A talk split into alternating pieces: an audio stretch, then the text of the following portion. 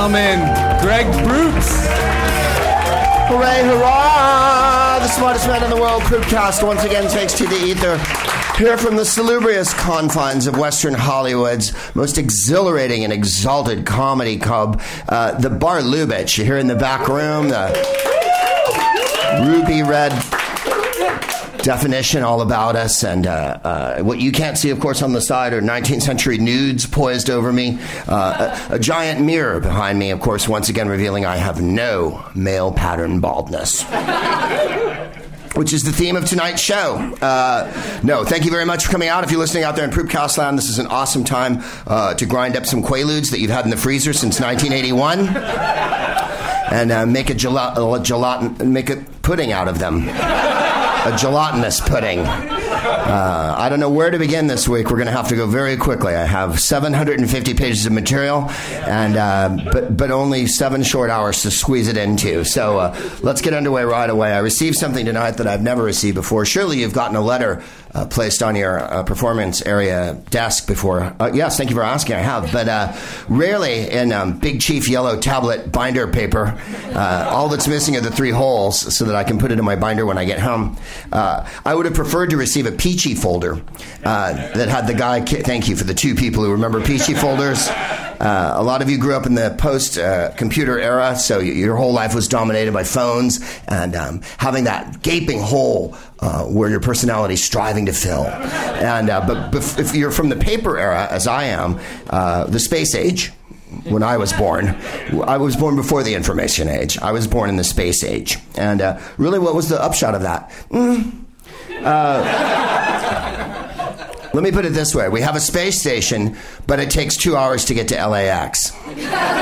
so I don't know if progress is the right word, or uh, we took a left turn somewhere, or we're just doing concentric circles, or uh, the, the or a giant oval like a comet, and the perihelion is still so far away. Uh, uh, in any case, I received this letter on paper here, written in pen tonight. Uh, Eric is the one who does the booking here at Bar Lubitsch, and um, we are in communication with him. And he wrote, "Hi, Greg!" Exclamation point. I'm going to let that one stand.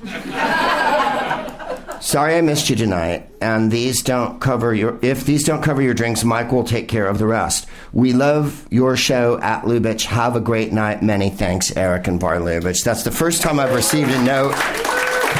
We've been playing here since 1968. Our first show was right after Sergeant Pepper came out, and I played the entire album and it's uh, uh, all of it at once. Uh, I, I, at once, I didn't even play through the cuts. We just it was over. And um, George Harrison was here that night. Uh, he was in West Hollywood. What a night that was! Tommy Smothers. They got in a fight. Welcome um, to the show. Thank you for sitting. And uh, so I have, I actually received drink tickets from Bar Lubitsch, which, by the way, after five years of working here, I didn't know they had. You'd have thought they'd crack these out like the first week we came in, and what was it, September 2010, October, somewhere in there? That they'd have gone, oh, you get drink tickets. Instead, uh, it's just been a negotiation for five years until this night when the king's currency has finally been made available, and the royal road can once again be traveled unmolested by uh, weary journeyers, uh, no longer fearing uh, for the uh, immigrants who come to the sanctuary cities and wait uh, to kill innocent white people as part of their sworn vow to their foreign overlords. Uh, we're here to clear that up tonight. Uh, so we've got drink tickets. I got a drink, uh, a yellow piece of paper I can doodle on while I talk to you. I have a pen that I received. I was in Tacoma and Spokane over the weekend, and uh, no, we didn't do a podcast in Spokane, but we should have. Um, it was really good fun, and I want to thank the comedy clubs there, and they gave me lots of groovy swank. And one of them was uh, this, which is the uh, the Spokane Indians. Um, however, their word for Spokane is written in the Indian language on the pen. It says Spiquini, right? Uh, that's the Chumash word for uh, uh, Spokane. So when the guy gave it to me, he's like, "This is the only team name the Indians that uses the actual Indians language on their memorabilia." And I was like, "That is so right on. I could die." you know what I could do? Treat myself to a smallpox outbreak. If you thought that was edgy, this show's not going to be for you tonight. we have not yet begun to edge, as they say in the business. and there's only one outcome to that. Uh, yeah. Uh, first of all, they're called the Indians, but they at least have the decency to not have a grinning. What was what is Cleveland's Indians logo? Yeah, Wahoo, Chief Wahoo, and uh, that uh, when I was little, the um, uh, who was it used to do a dance uh, in Atlanta? Chief Noc-A-Homa would come out of a teepee in, in the outfield, in the oh yeah, behind the fence, and an Indian would come out of a teepee and do a war dance every time the Braves hit a homer. And uh, I know the crowd's gone quiet. I felt the same way. I was as proud of that as I was when Jane Fonda was dating Ted Turner and she did the tomahawk chop on TV. That was my other proudest moment to see someone who went uh, to Hanoi during the war uh, to protest uh, Americans' uh, involvement in Vietnam do the tomahawk chop. I thought lifetimes are so long and complicated. You never know who you're going to be eating a popsicle with. You know what I mean? I mean, you might be sitting here deriding the overriding dominant oligarchy, and then the next thing you know, Mike Pence is like, "You want to split this?" And you're like, "Thank you, Mr. Pence." And then, fucking, I love strawberry, and he's like, "Me too." You know, in Indiana, there's three things we like: blocking women's rights and uh, and strawberry popsicles. I'm glad you could share it with me. Thank you for being a Christian. I hope you are. It's my experience that sometimes the biggest fascists can be quite nice indeed, and that sometimes the biggest liberals can be uh, the giantest, as they say in England, bell ends that you'll ever run up against. Uh, uh, one comes to mind. Uh, I won't name his name, but it's Ken Livingstone. And uh, he was mayor of London, uh, but before that, he was an MP once upon a day. And then he was known as Red Ken for his proclivities toward the left. And he got bike lanes put everywhere in London, so now it's impossible to get from one side of the city to the other. And uh, thank you. That was a joke, but okay. Maybe it was a little Adam Carolla for your taste. I don't know. That Adam. Every time I go on Adam's show, he's like, "People on bikes," you know, and you're like, "What happened? What did they do to you?" And it's like, "Oh, they're blocking the, your car's progress." I get it. In London, the bike lanes are where the bus lanes are, and the buses are paramount in London. The buses take up the whole road, right? And the rest is left to you. And then, therefore, so when the bike lanes are full, then you, the bus can't go around, and then you're caught behind your car forever, and you sit in a cab, and you rue the day that you were born a privileged white person.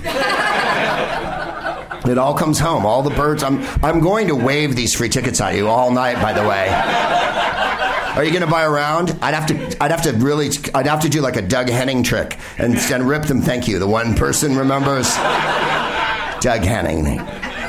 He's gone now. He's swirling in the magical heavens. But he was a Canadian comedian of the early 70s, and he wore a mullet, uh, like kind of a modified uh, lesbian tennis player Bobby Goldsboro mullet. And uh, he wore satin pants and like a medallion and whatnot. This is 70s. He was a magician. This was before the David Copperfield took us back to the days that we didn't want to go back to of, of, of, of magicians who actually pose the question, how does he do it? like, well, with trickery and with camera effects. Uh, that's how magic is produced. Uh, unless anyone thought people were actually able, like Merlin, to make like winged owls fly that are made of metal and shit like that, um, uh, which I think the Greeks probably did. But I digress constantly. That's really the theme of the show. Uh, Doug Henning had slightly protuberant front teeth. Uh, I won't say they were buck, but I will say they were uh, noticeable. And Doug Henning would go like this. I'm going to take a cigarette paper. And this because he was a hip 70s comic. He took a rolling paper uh, on national TV and he tore it and then he tore it again and then he tore it again and then he tore it again and then he tore it again and then he went, well, and it came back together and everybody went, ooh. And it was like right on camera. How did he fucking do that? It was magic. And um, the fact that he used a rolling paper was not lost on me as a 12 year old. I was like, can we do that? We didn't, in the 70s, we didn't go, what? Uh, as much as we, it's led to, we're led to believe. It was more like, say what? Uh, and so uh, I, I, had a friend who worked for a, was a Jennifer's friend uh, boyfriend uh, did a gig with David Copperfield in Paris. Uh, they had hired people to be in the show because surprise surprise they what we call um, an ancient term for it would be claque, I suppose. A plant. Uh, they, they, he plants a bunch of people in the show, and then he brings them on stage, and they assist him in his tricks. And one of the tricks David Copperfield did was a levitating table, which of course was on wires. And uh, they, uh, he at one point says to everybody, "Now lift your hands up above the table, right?" But the plants go like this But no one notices, right? Because you're all watching. Oh, fuck! They all lifted their hands, and then uh, David uh, to a crowd of Parisians, and he made the table lift, and then he would say jokes, uh, and if it didn't work um, in English, he'd go "C'est une blague." That means it's a joke in French, and uh, yeah. When we were being described the show, we're like, uh, fantastically, yeah. So, w- w- what was it like to be in the David Copperfield show? Did it pay all right? he is rich. You know, like it was fantastic. and you do, we, we only put our hands up like this. Right? That was how we were told the story, so it made it a thousand times better to have it from a skeptical Parisian point of view. The, the table is in a wire. Yeah? It does not rise because he has it on the wire. A lot of vocal ejaculations. And then, you know, well, did you get paid? You know.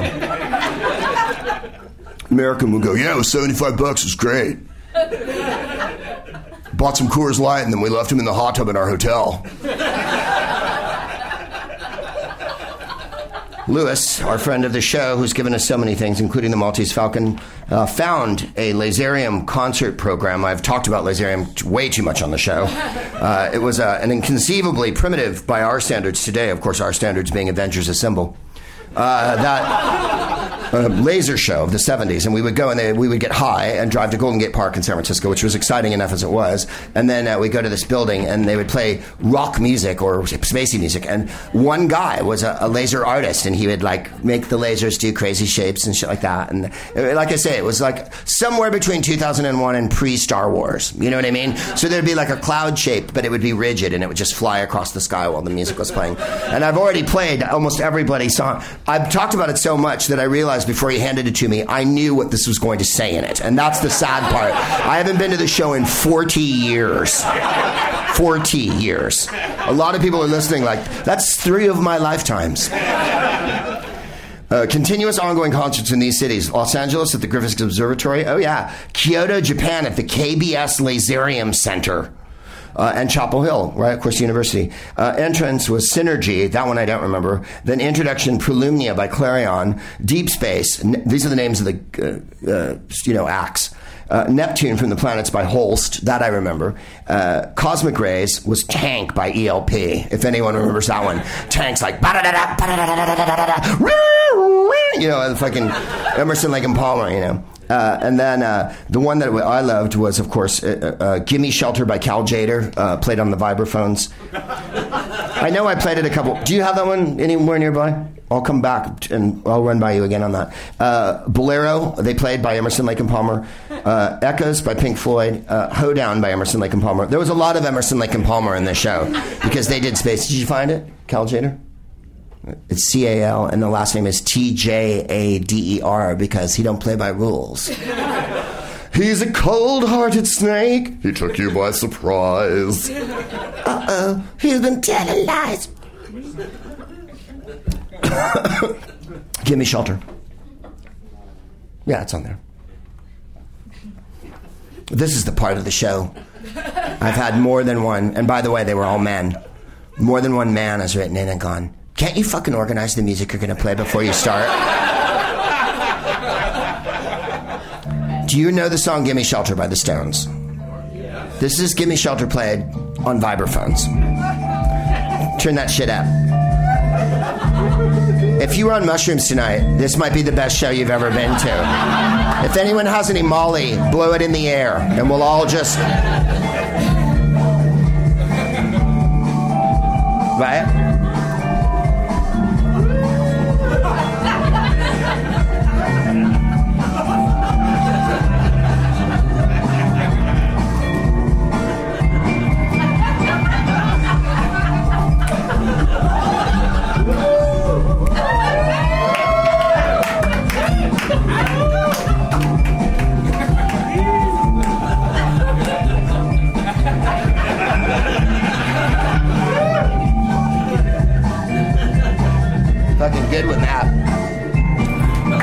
You're not going back to the Stones version.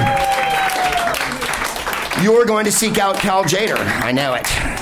Thank you for this, Lewis. And the other part I wanted you to know about Lewis, because He has been extraordinarily generous with Jennifer and I and given us many treasured gifts. Um, he photocopied this. He didn't give me the original program. this is actually what we would have called when I was young a mimeograph, a photostatic copy, if you will, of the Laserium program, which is fine.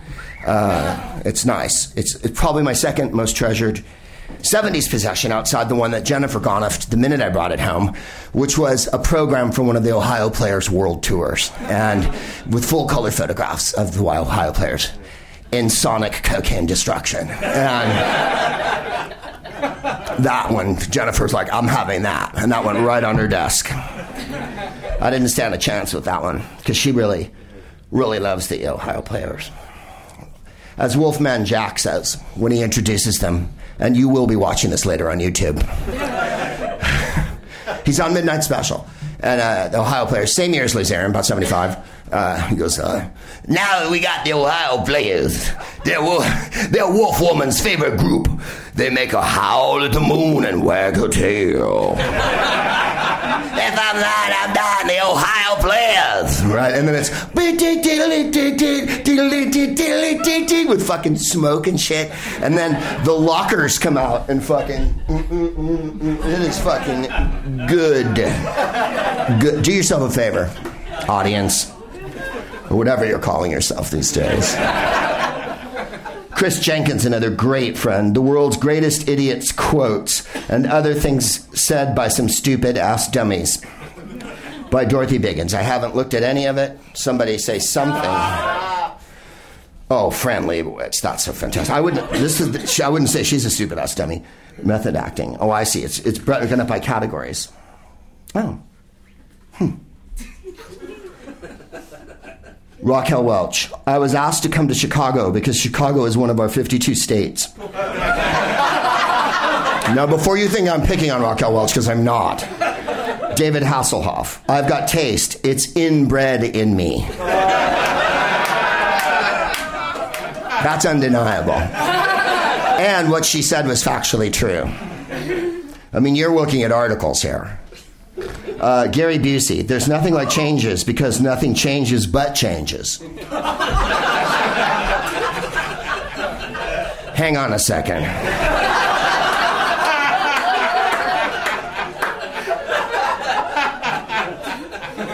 I want to say there's a syllogism somewhere near there, but I don't think there is. It's not even a bad Bowie lyric at this point. It's just. Let me read that one again. He got all meta on my ass. There's nothing like changes because nothing changes but changes. Now, it still doesn't. It still doesn't make any sense. I like this one because I think Dorothy misunderstood Fran Lebowitz entirely. Fran Lebowitz, of course, is maybe the greatest wit of our era, and I mean that sincerely. And she said, you know, wit, like um, Oscar Levant or. Uh, uh, in the old days, uh, you know, Henry Morgan, the, the types they used to uh, have on telly or around the Algonquin Round Table, Dorothy Parker, people who were known to be able to just break one off. At the Friars Club in the old days, it was George Burns. Groucho was supposed to be really funny, no question funny, but Burns was funnier than him and faster at the table, according to everyone. Who are you talking about? Old Jews. Um, Fran Lebowitz falls into this category and I worship and adore her. And her line is food is an important part of a balanced diet. But that was a joke. That's a joke. It's not a damn idiotic thing that someone said. She meant to say that. And someone asked her, Why do you write so few words? Like she's got the least output of any famous author. She has two slim tomes, which are collections of articles, and she wrote a column for uh, um, interview magazine in the old days called I Cover the Waterfront, uh, which is what the reason why she chose that was uh, someone asked Tennessee Williams uh, what his proclivities were towards sleeping with people, and he said, I cover the waterfront. And so. and my other. My other favorite Tennessee Williams quote is uh, Gore Vidal's in a gay bar with him in the 40s and uh, early 50s, and a drunk guy. I've told this one on the show before, but it's funny anyway. A drunk guy at the bar goes, "I always say, live and let live." And Tennessee Williams turned to Gore Vidal and went, "I don't see how he can have it any other way." um, Uh, they said to Fran Lebowitz, How come your output's so small? And she said, Because I write using my own blood, or I write in my own blood. Uh, and then she has so many good ones. The one I've overused on the show, and I'm going to do it again now, is Children are often sticky and rarely in a position to lend you an interesting sum of money. and plants make their own food. Well, good for them. Call me when they make their own money. and my other favorite one smoking is a habit you can have your whole life. You, you got to see the Fran Lebowitz uh, documentary if you get any chance to see it. And, uh, all right, here's one from Al Gore. During my service in the United States Congress, I took the initiative in creating the internet. Oh, I remember that one. He also said, and this one's a better Al Gore quote a zebra does not change its spots. if you think about it, he's right. Unlike a change is a change, and I like a change, and a change will do you good, and I'm Sheryl Crow with David Bowie on my ass. Uh, a, a, a, zebra does not change its spots. Uh, oh, George W. Bush, what didn't he say? Well, this one's okay. Uh, Charles de Gaulle, um, the former president of France. China is a big country inhabited by many Chinese. He also brilliantly said, How can you be expected to govern a country that has 240 kinds of cheese?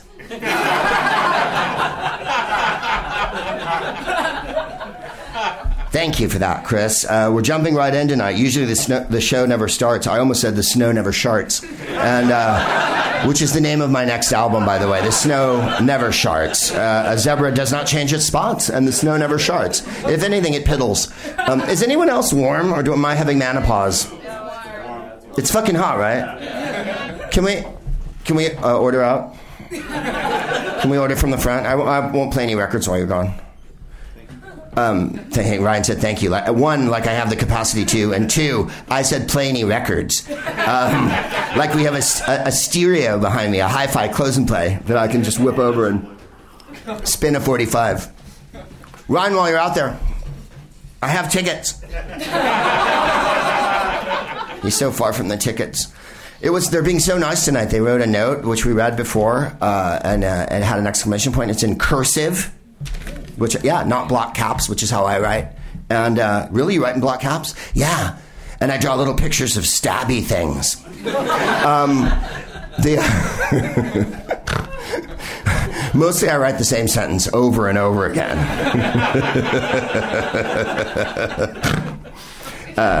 uh, yeah, thank you, Mike. Will you crank up the air, my brother? Yep, that's not good. Thanks, man. No worries. Cheers. Uh, I'm, I'm at Adams Corrections, Erik Estrada's, and Oh, here it comes. I can hear it. Oh, yeah, finally. I was wondering why I was sweating like a turnip up here. I know it can't be organ failure because something. Don't you smell toast first? or is someone making toast? It's a very small room. If you're making toast, please make it for everyone. I prefer rye, lightly buttered, but I like a number five setting. Really, you like it that done? Just before it's burnt. I don't want it burnt, but I want it just before it's burnt. I'm giving you a lot of insight into my. You eat rye toast? Yeah. Yeah. You know, in the restaurant, when they come up to you and they go, What kind of toast would you like? I'm always like, Rye. I think I've told this one before. I was in Nashville. There was a deli at the airport, a deli called the Brooklyn Deli at the airport in Nashville. So I ordered lox and eggs, and she goes, um, What kind of toast would you like? And I said, Rye, rye toast. And she goes, We're out of rye bread. And I went, You are not allowed to be out of rye bread. The word deli is in your sign. You're not allowed to go, there's no more bagels, and you're not allowed to say there's no rye bread. There's a million things you can say in Nashville. We ain't got no more, you know, uh, deep fried lard puffs or whatever. rye bread? Get on that. I'm not ordering white bread. Uh, I mean, I did, obviously. I crumbled. I, I let the Christian dominance paradigm fucking weigh down on me and destroy my choice. And that is why I'm urging you to vote this November and, ag- and again in December.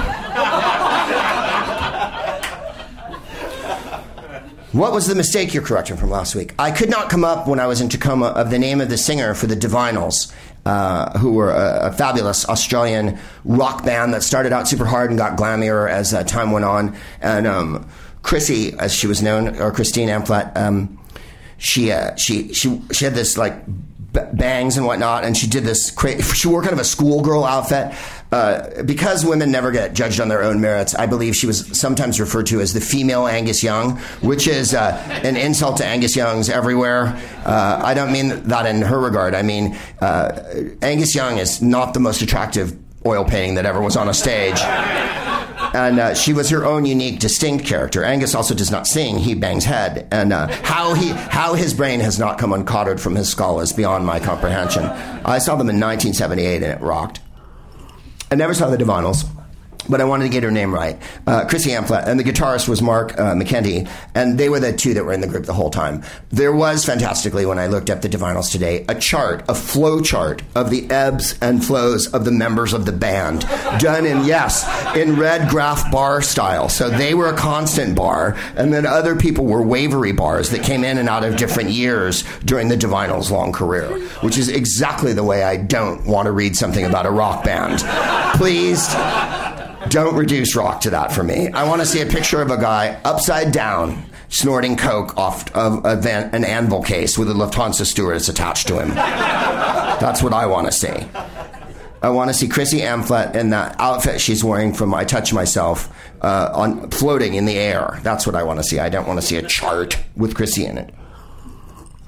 You may remember the outfit she's wearing in the video. At one point, it appears to be simply a net, which is quite good.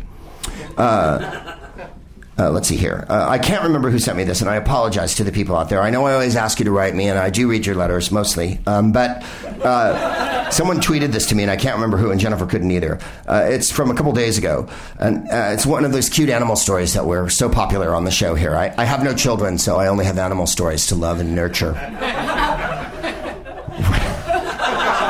I mean, if a child walked into this bar, I have uh, drink tickets. I would buy them.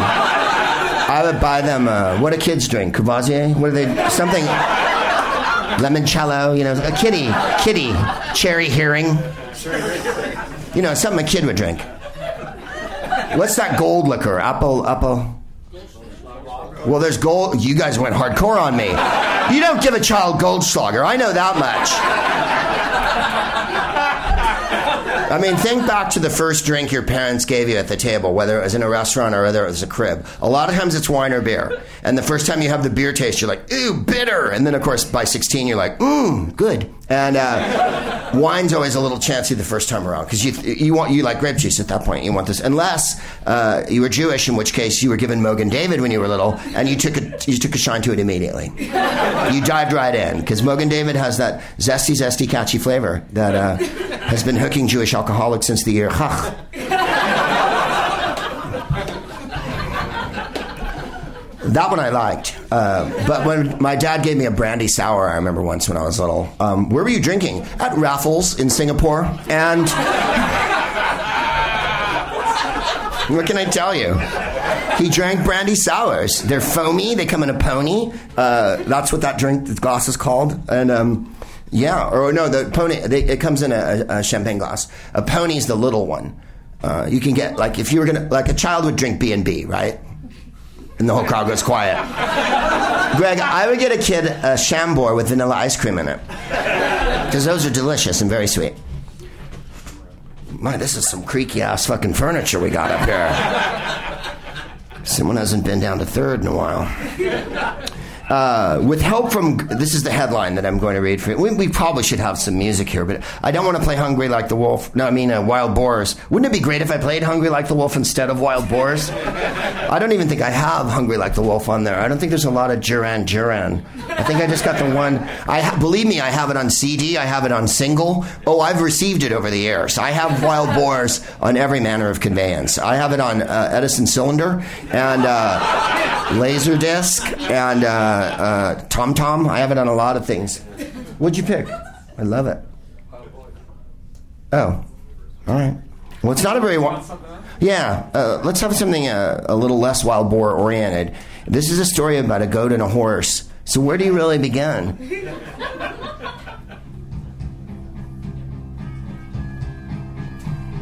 Yeah, the Divinyls. You know, yeah, turn that up for a second.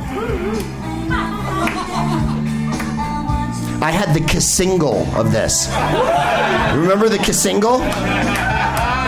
I had the single of this, and I was doing a gig in Irvine in '92. Clinton was running for president, and I played nothing but this song for a whole weekend. I was by myself, and I just played this song five million times. People got in the car with me. My friends came to visit me in Irvine, and I just played this over and over and over. And after a while, you're like, "Fuck yeah!" Three days. Come running. And it's that sibilant S, right?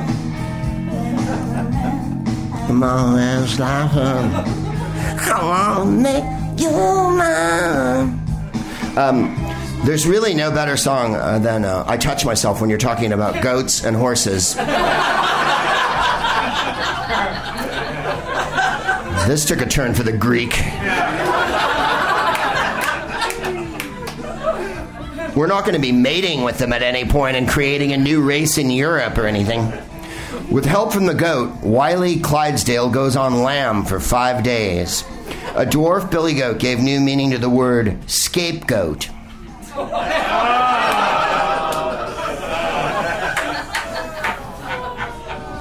No, he did not. My guess is that that goat barely has a glancing acquaintance with the phrase scapegoat. Probably lived its whole goat life blissfully unaware that there's a term called the scapegoat. Probably doesn't even know what a Judas goat is. As does many of the people right here in this room. When he busted out a surprisingly slippery Clydesdale, by the way, if you're writing about Clydesdales, never use the word slippery. Clydesdales are two things awesome and majestic. They're never slippery. If you've touched one, you'll know. They're as cool and dry as a snake. A dwarf billy goat gave, yeah, we, the nearly one ton horse named Budweiser. There's only Lou Rawls. That's what I would have named the horse. He sang the best Budweiser theme and was a, a genius of rhythm and blues. A nearly one ton horse named Budweiser, who goes by Buddy, was safely wrangled back into his pen Sunday in the Santa Cruz Mountains, and this is to orient those who don't know California, on California's central coast. Uh, the goat named Lancelot knows how to butt open the stable gate and did just that Wednesday, letting his best friend escape. Owner Tamara Schmitz told the Santa Cruz Sentinel newspaper. Really? I don't find Miss Schmitz the most credible source. Who's to say she didn't concoct this for the column inches? Well, Kitten died of boredom during this story. I've never actually seen Kittens take his own life during that. I'm not a he. I don't know what you are, but you died. Is there any chance of anyone? I have to. I'll buy you a drink. See how I tear it off? I'm going. Thanks, Chris. I'm joking. You can have all three. I just thought it'd be funnier to tear it, but no one left. I'll wait till you're back, Chris. Here's some more quotes. No, I'm joking. Another Clydesdale. Wow, we're, this is going fast and furious. We're being introduced to a lot of animals here. There's Lancelot the goat. Uh, there's uh, Buddy, the Cl- who answers to Buddy, the Clydesdale, whose name's full name is Budweiser, but let's not get formal. Um, and then now Harry also fled and was nabbed in a meadow the next day. But Buddy is more wary and wily, Schmitz said. Buddy's very elusive, she said. He's not. See, uh, let me rewrite this a little. Let me punch this up. Harry Another Clydesdale also fled and was nabbed the next day in a meadow. But Schmitz asserts Buddy is more wily and infinitely more wary. He's not like the other horses, she exclaimed through clenched teeth. but he's very elusive. He's not attracted by meadows and other horses, she spat. She leaned back against a fence post at her Central Mountain Ranch, one of the unkempt fence posts that gave notice that the best days of this place had long gone by. More of a memory of a ranch than an actual working operation. The last two horses were named after beers, and there was only one goat that hadn't split of its own accord. Still, Schmitzy hung on, despite all odds. The sheriff had been by in the recent weeks to try to foreclose again. But when she pulled her gun out, he hightailed it off the property. She knew her days were numbered, so when the sentinel came a calling, she gave it her best shot. She lit a cigarette against the glowering darkness as the moisture rained down in the evening of the Santa Cruz Mountains draped in serial killers' consciences. She spoke through the side of her mouth, the smoke coming out of her nose simultaneously. He can stay hidden.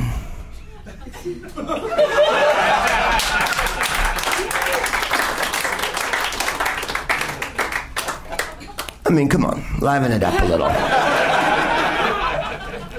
Now back to their story, which is already in progress. That made him very hard to find.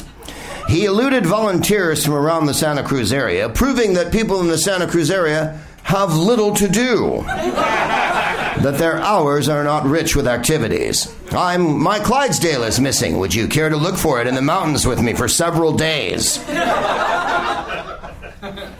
You know, your wife has a restraining order out against you, and you really haven't had a lot to do since your truck stopped starting three months ago. As far as I know, you've been hanging out at the snacking bowl every day and then driving over to Ben Lomond to hassle high school girls when they got out. I wonder if you'd like to help me look for the for Budweiser for a couple days. No, I'm not giving you Budweiser for a couple of days. Well, I'll look, but only if meals are provided. Why is everything like winter's bone with you, Greg? Because once you get away from cities and people have to walk to a bathroom, thank you, Christopher. That'll be all. Thanks so much. Oh, you brought the tickets back. Fucking, we scored tonight, man. I never thought that I would be living a life of luxury, but here at Bar I see I've got a paper ticket. Oh, we'll get there. We've got a lot planned. The show really has to start. Uh, the owners even trotted out Lancelot inherited Charlie back Buddy. Uh, a pair of searchers on horseback found Buddy hiding amid manzanita shrubs Sunday. When we got him back in the pen, he was particularly frisky and playful and happy, Schmitz said. I think he was glad to be back. if you don't mind, because uh, I don't have a woman uh, uh, impression to do here, I'm going to do the last paragraph again as cowboy actor Dale Robertson. A pair of searchers on horseback finally found Buddy hiding amidst manzanita shrubs Sunday. When we got him back in the pen, he was particularly frisky and playful and happy. I think he was glad to be back.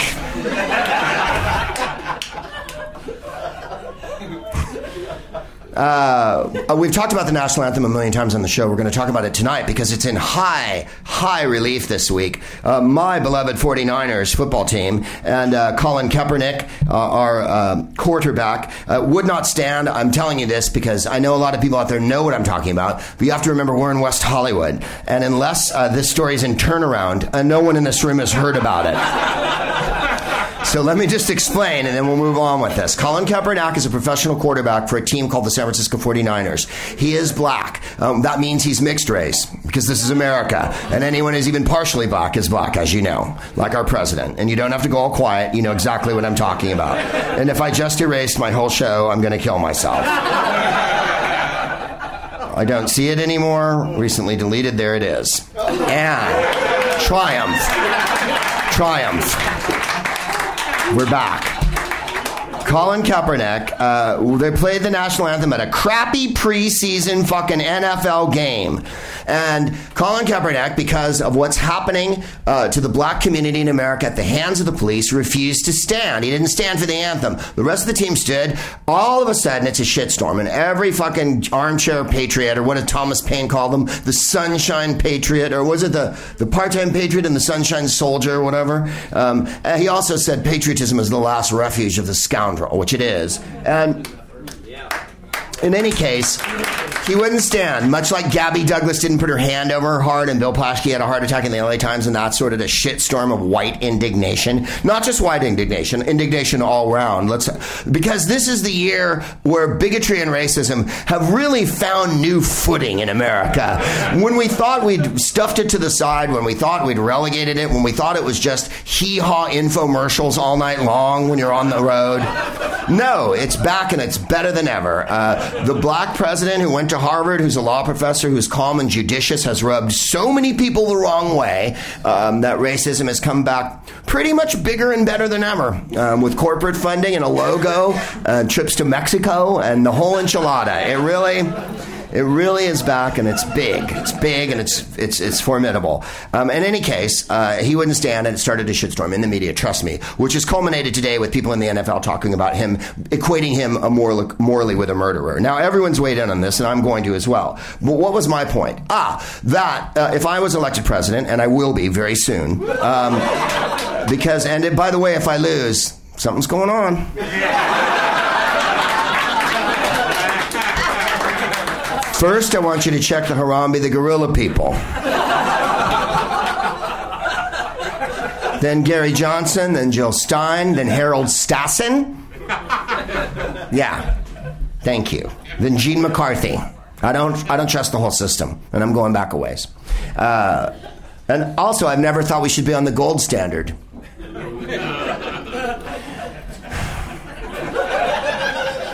And the Illuminati and the Council 11 have been controlling professional baseball for the last 14 years with Curt Schilling.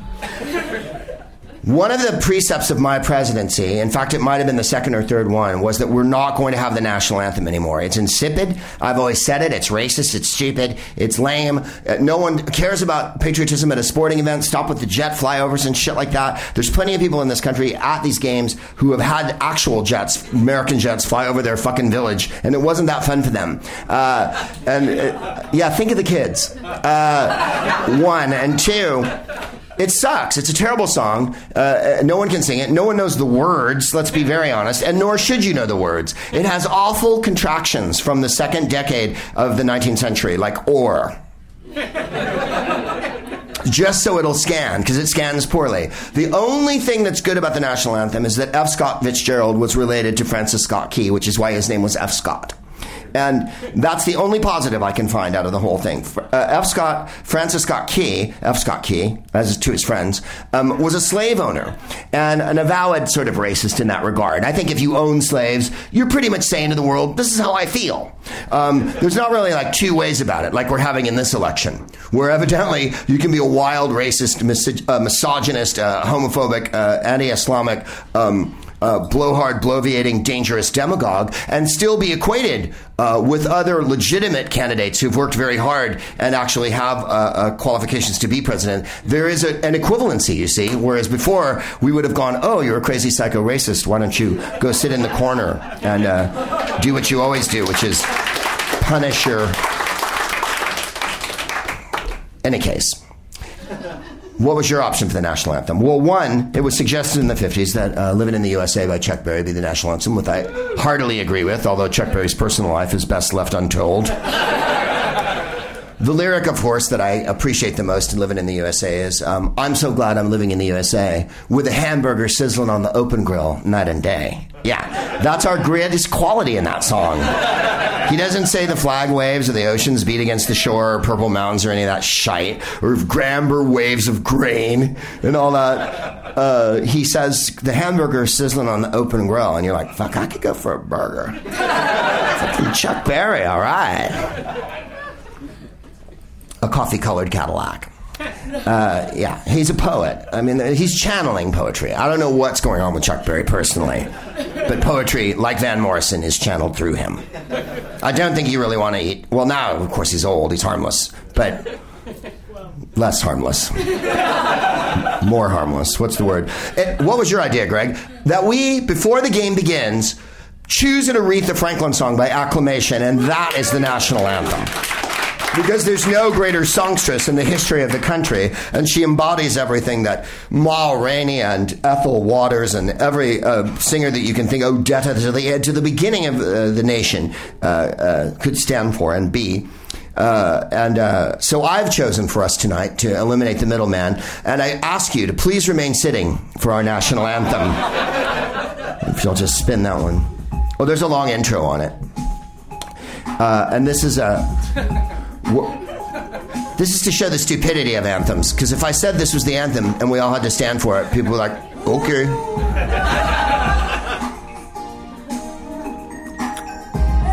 You may remember the producer, Narada Michael Walden. That's why it has this tight 80s sound. Turn that shit up really loud here. Right? There's a lot of scatting in the beginning.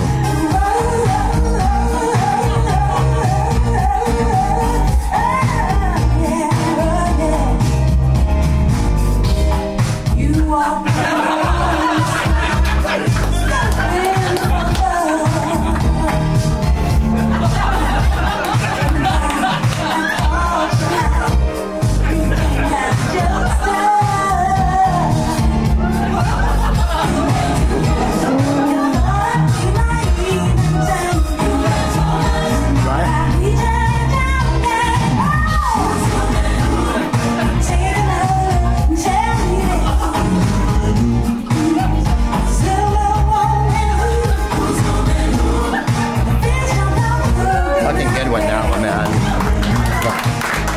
Would that be the best anthem?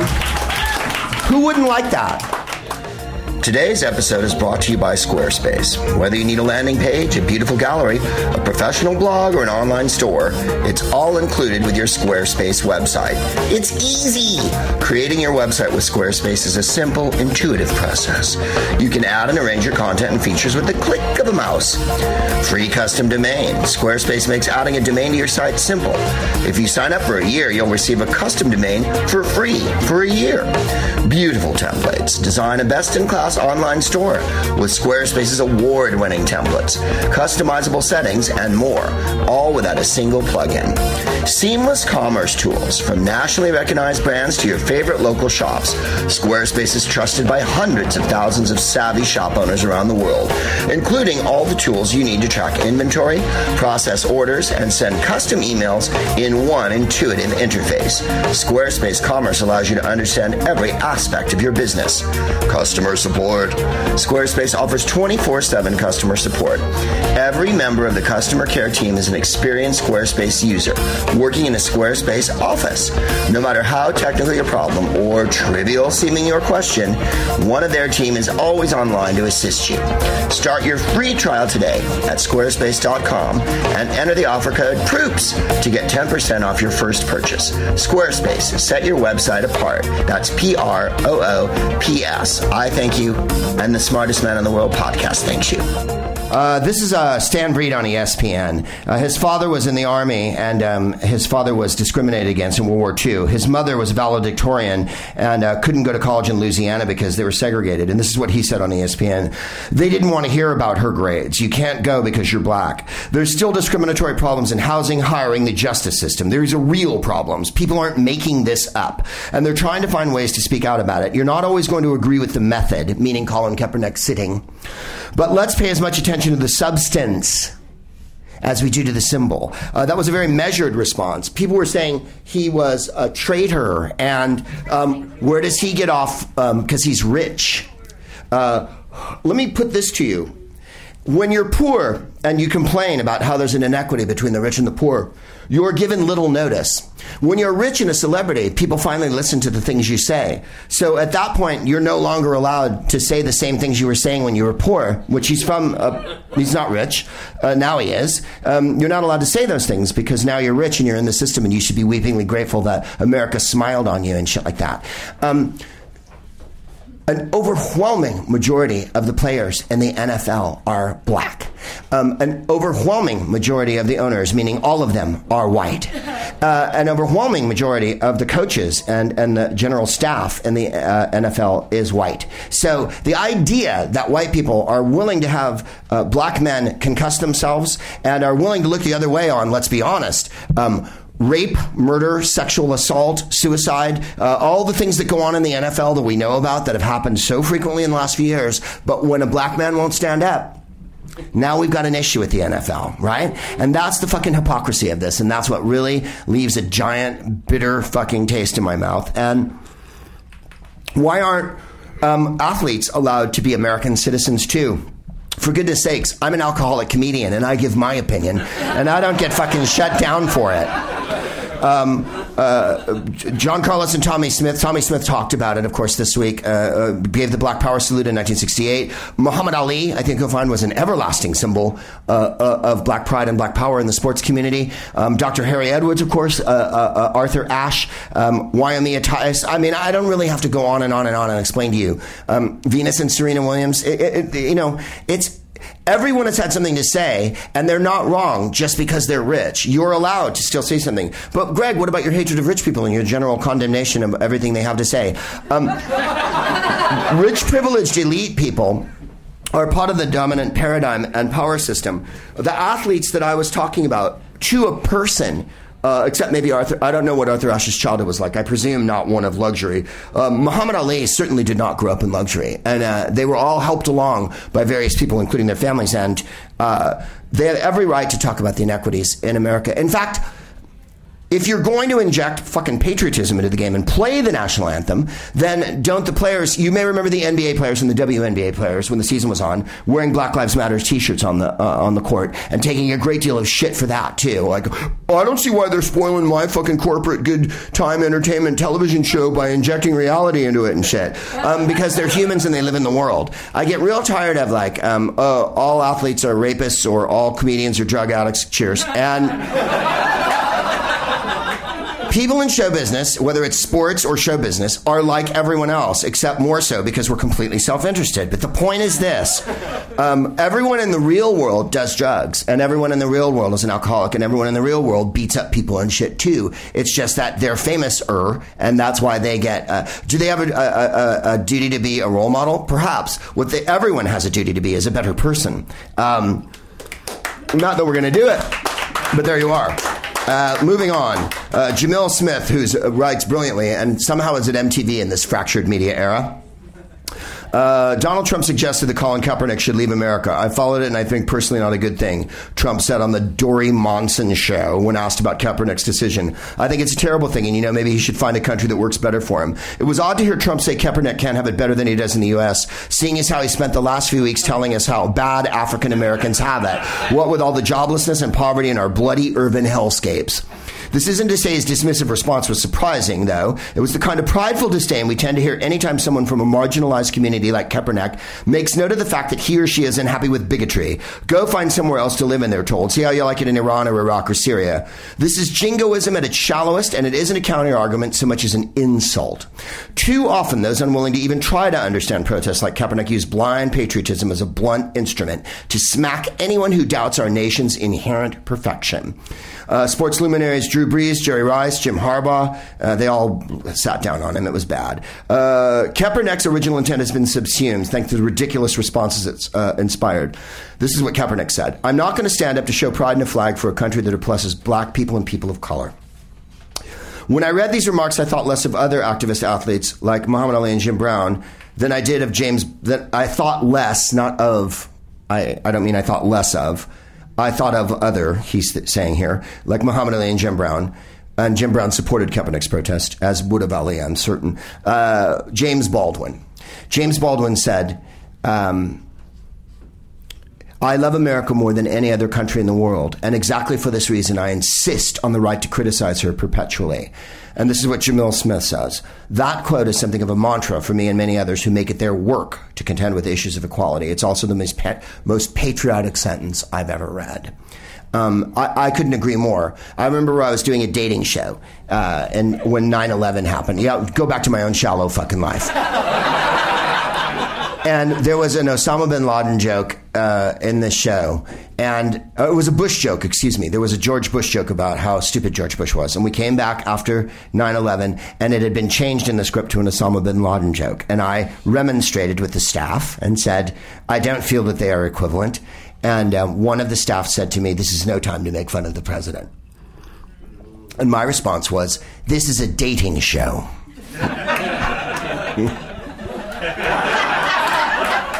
No one is watching us for keen political insight. A dumb joke's a dumb joke. You know what I mean? Like, wow. Uh, Baldwin's contention embodied in Kaepernick's action is in direct opposition to the lazy notion of American exceptionalism we see promoted by politicians and citizens alike, constantly proclaiming the United States is the greatest nation on earth, trademark isn't just overly prideful, it gives out an out to those unwilling to contend with our deep divides and inequities. Um, we're moving on. Uh, and this is why uh, that because I was asked to explain this by someone who tweeted me, I'm going to. Uh, the national anthem is a celebration of slavery. It's an article by Jon Schwarz. I'm going to skip down to the salient part here. Uh, the Star Spangled Banner is not just a musical atrocity; it's an intellectual and moral one too. This is the. Th- I didn't write that, but I wish I had. I wish I had. And it, it is, in fact, the Iron Maiden of anthems because it pins you inside and your eyeballs bleed by the end of it. Or the land of the free. Now, I go to a lot of baseball games, so at the end, we always say, and the home of the Braves. And then, as everyone knows, the last two words of the anthem are play ball because that's what the umpire says. As soon as the anthem is over, the umpire turns to the players and goes, "Play ball," and wipes the plate off. There you are. Uh, so we always say, uh, "How to say star spangled banner yet wave o'er the land of the free and the home of the braves." Play ball. Um, this is so. No refuge could save the hireling and slave from the terror flight of the gloom of the grave, and the star spangled banner in triumph doth wave, o'er the land of the free and the home of the brave. Um, it was the Battle of Fort McHenry, blah, blah, blah. Um, by the time of the Battle of Fort McHenry, the British had counterattacked and overrun D.C. Uh, you may remember the president rode away on his horse by himself from the White House while the British burned the White House to the ground. And yet we're still friends with them. Talk about moral lapses. One of the key tactics behind the British military success was its active recruitment of American slaves. This is from Harper's. The orders given to the Royal Navy's Admiral George, fantastically, Coburn, spelled Cockburn. Let the landings you make be more for the protection of the desertion of the black population than with a view to any other advantage. The great point to be attained is the cordial support of the black population. With them properly armed and backed with 20,000 British troops, Mr. Madison will be hurled from his throne. Yes, that's what uh, Sir George Coburn said in a missive to his uh, uh, troops. Uh, so you understand the situation here. This is a tactical military situation during the War of 1812. The British had invaded us. In case you don't know what the War of 1812 was, what was going on in Europe? Napoleon was conquering all of Europe. By 1814, he had uh, gone over Spain, uh, uh, obviously uh, uh, France, a good deal of Belgium. The British were scared to pieces. He'd already been knocked back from Moscow, um, and they were getting ready for the final reckoning against him. And at the same time, the British were so fucking wealthy from raping the world through the whole 18th century that they had enough money to wage a war in the new world that they had only broken off from what in 1782 83 when the last year of the revolution was? They came back for fucking seconds thinking they could do it again. No one in the whole room. Everyone really?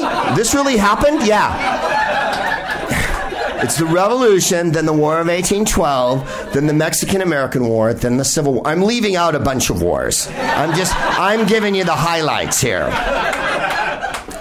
Why is it important? James Madison rode away from the White House while the British burned it to the fucking ground. Uh huh. And you know who James Madison is, right? Uh, he's not on any dollar bills that I can think of, but um, he, he should have been. He had a great haircut and he was very good looking. No musical. I'm, although I'm going to write a sin cinquain about Madison when the show's over. Jamie Mad. Uh, he was one of uh, George's boys, and uh, uh, uh and like that. But in any case, uh, Jamie Mad, like Aaron Burr and Hammy, uh, was quite young when the revolution started. They were in their early 20s, you see, whereas George Washington and Benjamin Franklin a little bit older, and, and Jefferson, Franklin quite old, but uh, the, the, others were middle aged, uh, Adams, whatnot. Um, whole families found their way to the ships of the British, who accepted everyone and pledged no one would be given back to their owners. Adult men were trained to create a regiment called the Colonial Marines, who participated in many of the most important battles, including the August 1814 raid on Washington. Do you see the irony here? Black slaves who were given their freedom by the British in invading army um, helped burn the White House down in 1814. The White House that they built. Uh, not if you're Bill O'Reilly. The White House then was built. was a prefab thing, and we, we put it up in a couple days. A couple guys had a beer. There was a black guy there. Then on the night of September 13th, 1814, oh, say, toss that star spangling the British bombarded Fort McHenry. Key, seeing the fort's flag the next morning, was inspired to write the lyrics and blah, blah, blah, blah, blah.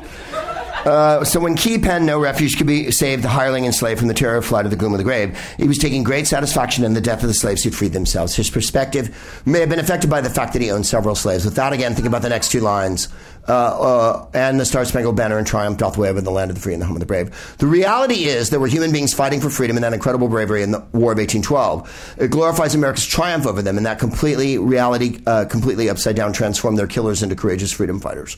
Um, this part you'll find most salient. When they signed the treaty in 1814, which, by the way, is Ghent, is it?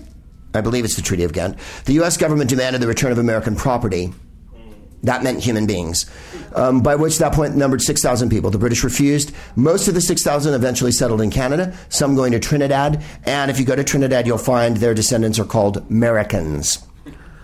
Mm. Everybody's like, hmm, interesting. Francis Scott Key was a district attorney for Washington, D.C., as described in a book called Snowstorm in August by former Washington Post reporter Jeff Morley. The police were notorious thieves, frequently stealing free blacks' possessions with impunity. One night, one of the constables tried to attack a woman who escaped and ran away until she fell off the Potomac Bridge and drowned. There is neither mercy nor justice for colored people in this district, an abolitionist paper wrote. This is the 1833. No fuss or stir was made about it. She was got out of the river and buried, and there the matter ended. Key was furious and indicted the newspaper for intending to injure, oppress, aggrieve, and vilify the good name, credit, and credit reputation of the magistrates and constables of Washington County. So, this whole standing for the anthem thing. maybe it's all ancient, meaningless history, or maybe it's not. And he writes here Kaepernick is right, and we really need a new national anthem. I've said that so many times. Um, I wanted to read you something. We're not quite getting to it yet. Oh, golly, we've got so much to do, but so little time. Uh, You'll recognize this in a minute. It's Arthur O'Shaughnessy, a poem called Ode, but no one calls it that. We are the music makers, and we are the dreamers of dreams, wandering by lone sea breakers and sitting by desolate streams, world losers and world forsakers, on whom the pale moon gleams. Yet we are the movers and shakers of the world forever, it seems. There's several other verses.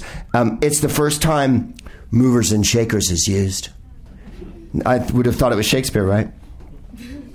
Uh, about Trump, and we're moving right along. The triumphs of Trump continue. He went to Mexico today. He met with Peña Nieto, and um, I've mispronounced that name horribly. It's Peña Nieto, but uh, uh, it was a complete photo op, bizarre, um, grandstanding terrible event. As Dana Gould said to me when I was on his podcast a couple of weeks ago, the Dana Gould podcast, um, with Trump, it's Watergate every day. The reason why it seems like it's such a frantic pace and that we're trying to keep up with every affront is that everything is at that level every day. Why? Because he's got nothing to go on and nothing to do. He does not have a position. He does not have policy. He's not a serious candidate. What this is about is forming a white supremacist uh, television or, or giant audiovisual network at the end of this, the day after the election. Um, that's what this is about. In case you're thinking it's about something else, this is what it's about. Otherwise, uh, never, never mind otherwise. Therefore, that is why he hired um, Roger Ailes, who is uh, an unofficial consultant to this campaign, why um, uh, uh Paul Manafort was involved at all, and why uh, Mr. Uh, Bannon, who's the head of Breitbart News, which is a scurrilous um, yellow rag, white supremacist, um, terrible meme supporting. Um, let me put it this way. Once upon a time, if you were a Republican, you were allowed to believe things like the, the world was round.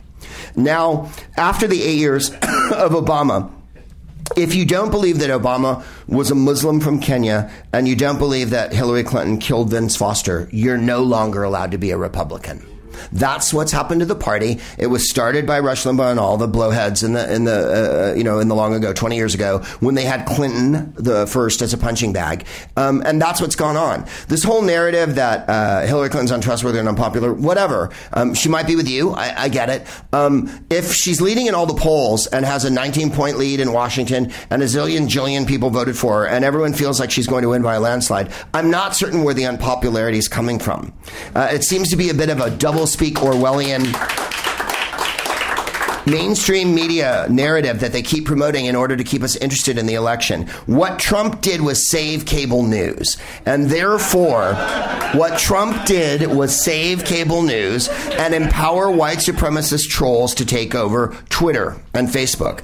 And that's what they've done. Uh, you can't go on Twitter anymore without finding a white supremacist meme uh, there. And it'll often be like Hillary is a, a, a, piece of shit because or whatever, or, or something that serves their purposes. And um, uh, that's what's happening right now. They're in a minority, and therefore I don't believe they're going to win in any way. However, uh, uh, Trump went to Mexico for reals, and uh, the disastrous uh, meeting and showing, you can watch it on telly or you can watch it on the interweb, that he went through today. A couple of high points. Um, oh, is the show over? Am I getting the light? Do you have something coming in after? No, no, no, you're fine. Oh, all right, thanks. I just saw a flashlight in the back of the room, and I was like, I haven't gotten the light here ever. I've, I've never received a, uh, I've never received a charitable note, and I've never gotten the light. So that's, so that's two weird things. Uh, that uh, uh, the president of Mexico and him supposedly discussed that Mexico was going to pay for the wall. Trump said that they didn't, and of course, the president of Mexico said we did, and I said I'm not paying for it. Rudy Giuliani wore a hat that said, not at that rally, but at another one, make Mexico great again also. Which might, would you, would you, uh, Moran, if you're going to the, would you, Oh, yeah. uh, uh, alcohol? Um, make Mexico great again also. Just chew on that one like a Gary Busey quote.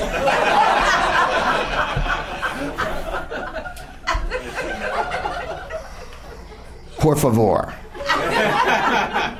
I mean, wow. Wow.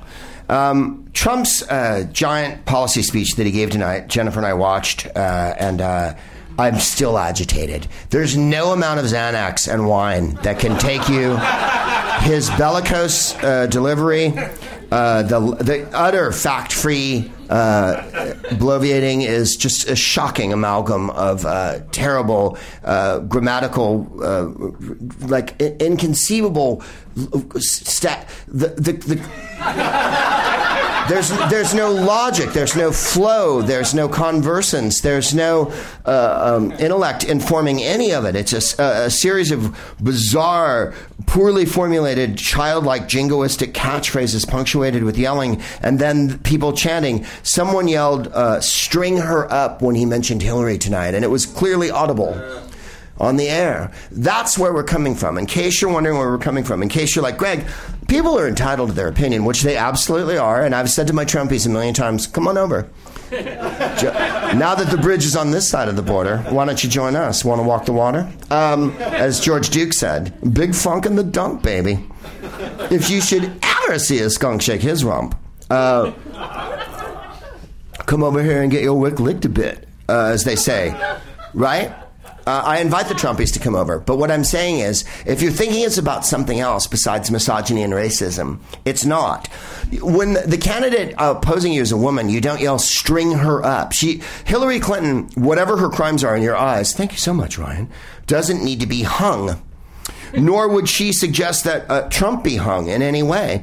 Um, tarred and feathered, perhaps, on a weekend.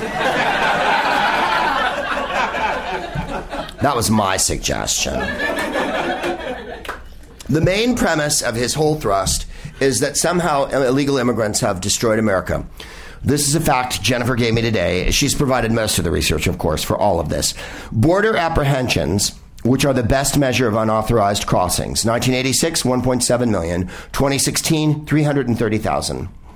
Historic low. That, that's happening. He also said they're going to beef up the border. Um, the border's had billions of poured into it in the last few years.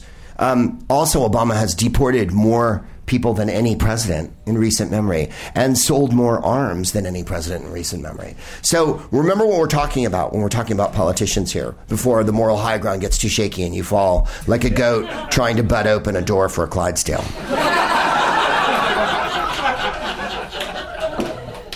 The media has behaved shamefully, in my opinion, almost in every regard. Um, I watch MSNBC like everyone else, and CNN and uh, Fox News. I watch. I watch everybody. Uh, but uh, uh CNN, uh, there's a few reporters that shall go nameless, Andrea Mitchell, that have an enormous axe to grind against uh, our Hillcat. And um, um, not only that, um, today on um, MSNBC, while I was watching, they had on a Latina woman uh, who was part of a Latina outreach program speaking to Chris Hayes. And while she was speaking to Chris Hayes, in the corner of the screen, they put up a small TV view of Trump's motorcade heading to his speech. Now, I don't need to see him in his car on the way there. That's not news to me. That's trying to keep you hooked on so you'll carry on watching. Jennifer said, Why did they do it? Um, she knew why, and we all know why. There is no prime directive for um, coverage of this campaign from any of the media outlets that you're watching or listening uh, to. Um, they have one prime directive: profit and growth. Um, the uh, the benefit of the United States people, uh, the clarification of the news, the weighing of facts, um, the assaying and uh, dissemination of information in a clear and coherent way, um, the taking of moral sides against things that are obviously awful, like misogyny, homophobia, bigotry, and racism, um, are not in play. What's in play is um, TV and the media has been saved by this fucking election because it's a notorious woman versus an infamous fucking evil demon. And that is what they're playing. Um, they're pretending like it's a race because they want to stay, want you to stay till November on this one. And then afterward, for uh, when the can- uh, Congress, I almost called them the Congress. They are. They're, they're a kangaroo court of Congress. Charles Pierce uh, in Esquire has been a voice of sanity through this whole election. If you haven't read him, read him. If you haven't seen him, see him this is what I want to get at, and I'll stop making my point about the media. One of our two major political parties has nominated a megalomaniacal know nothing for the highest office in the land. He is demonstrably racist, demonstrably unfit for the office, and very nearly demonstrably cuckoo bananas. That is the only story anybody should be covering, and there is no, in capitals, other side to it. Both sides, thank you. As Donald Trump would say, thank you. Both sides do not nominate Donald Trump's elite American political journalism is either unwilling or unable to accept the obvious truth of this. Let me just go back to the other part here. Demonstrably cuckoo bananas. That is the only story anybody should be covering, and there's no other side to it. Um, that's where the media is falling down right now. When you read these polls uh, or, or, you see these news reports, sift them through the logic of your mind. Um, consider the things you're hearing. Even if you dislike Hillary intensely, and I know there are people within the sound of my voice who do, under Understand me, my darlings, when I tell you that there is no moral equivalency, false or otherwise, between her and Donald Trump. She is a perfectly qualified, perfectly capable human being who would be an outstanding president in any era. Um, he, on the other hand, mm. The Supreme Court will not allow North Carolina in the coming election to use strict voter laws that a lower court found was enacted with almost surgical precision to blunt the influence of African American voters. The terrible restrictive uh, voter uh, ID laws that they wanted to enact in North Carolina have been struck down by the Supreme Court today. How so? And I mean today, like five hours ago. The court said it would not stay a ruling of the U.S. Court of Appeals for the Fourth Circuit that found the law unconstitutional. So you understand the gyrations here. Let's not go into it because it's too fucking convoluted. But suffice to say, they didn't support it being a law. Uh, they would not stay a ruling of the Court of Appeals for the Fourth Circuit that found the law unconstitutional. So they would not give the stay. The stay would have carried on. The stay reversed the Fourth Circuit's uh, ruling that it was unconstitutional. Uh, the court was not ruling on the merits of the law, but instead on an emergency request filed by Governor Pat McCrory to use the law as the state had in previous elections. Four justices, and these are the ones who would have kept the law going are Chief Justice John G. Roberts, Justice Anthony Kennedy, Clarence Thomas, and Samuel Alito would have granted North Carolina's request according to the court's orders. The other ones, which are uh, Breyer, uh, Sotomayor, Kagan, and Ruth Bader Ginsburg are the ones who carried the day on this because Antonin Scalia is in the big golf course in the sky. We won this one today. And North Carolina the black students of North Carolina, the students in general, the old people of North Carolina will be allowed to vote without having to show fucking voting. Uh, Anthony Weiner, ever so briefly, for one paragraph. This was written by Rebecca Traister at The Cut. Uh, she talks about Andrea Mitchell, of course, and all this. Here's the thing there's no reason for there to be political fallout from this. There's an. Inc- pardon me, an increased likelihood of TMZ coverage and fantastic tabloid headline puns. Nothing in the silly, sad story has any bearing on the presidential campaign. The fact that we're talking about it like it does is a result of the Hungry's media, the hungry media's attempt to maintain the fantasy there's any equivalence between Hillary Clinton, a competent candidate. By the way, I didn't write this. Rebecca Traister at the cut. Uh, whose politics you can love or hate, and Donald Trump, a man best summed up by some of his Scottish critics as a weapons grade plum.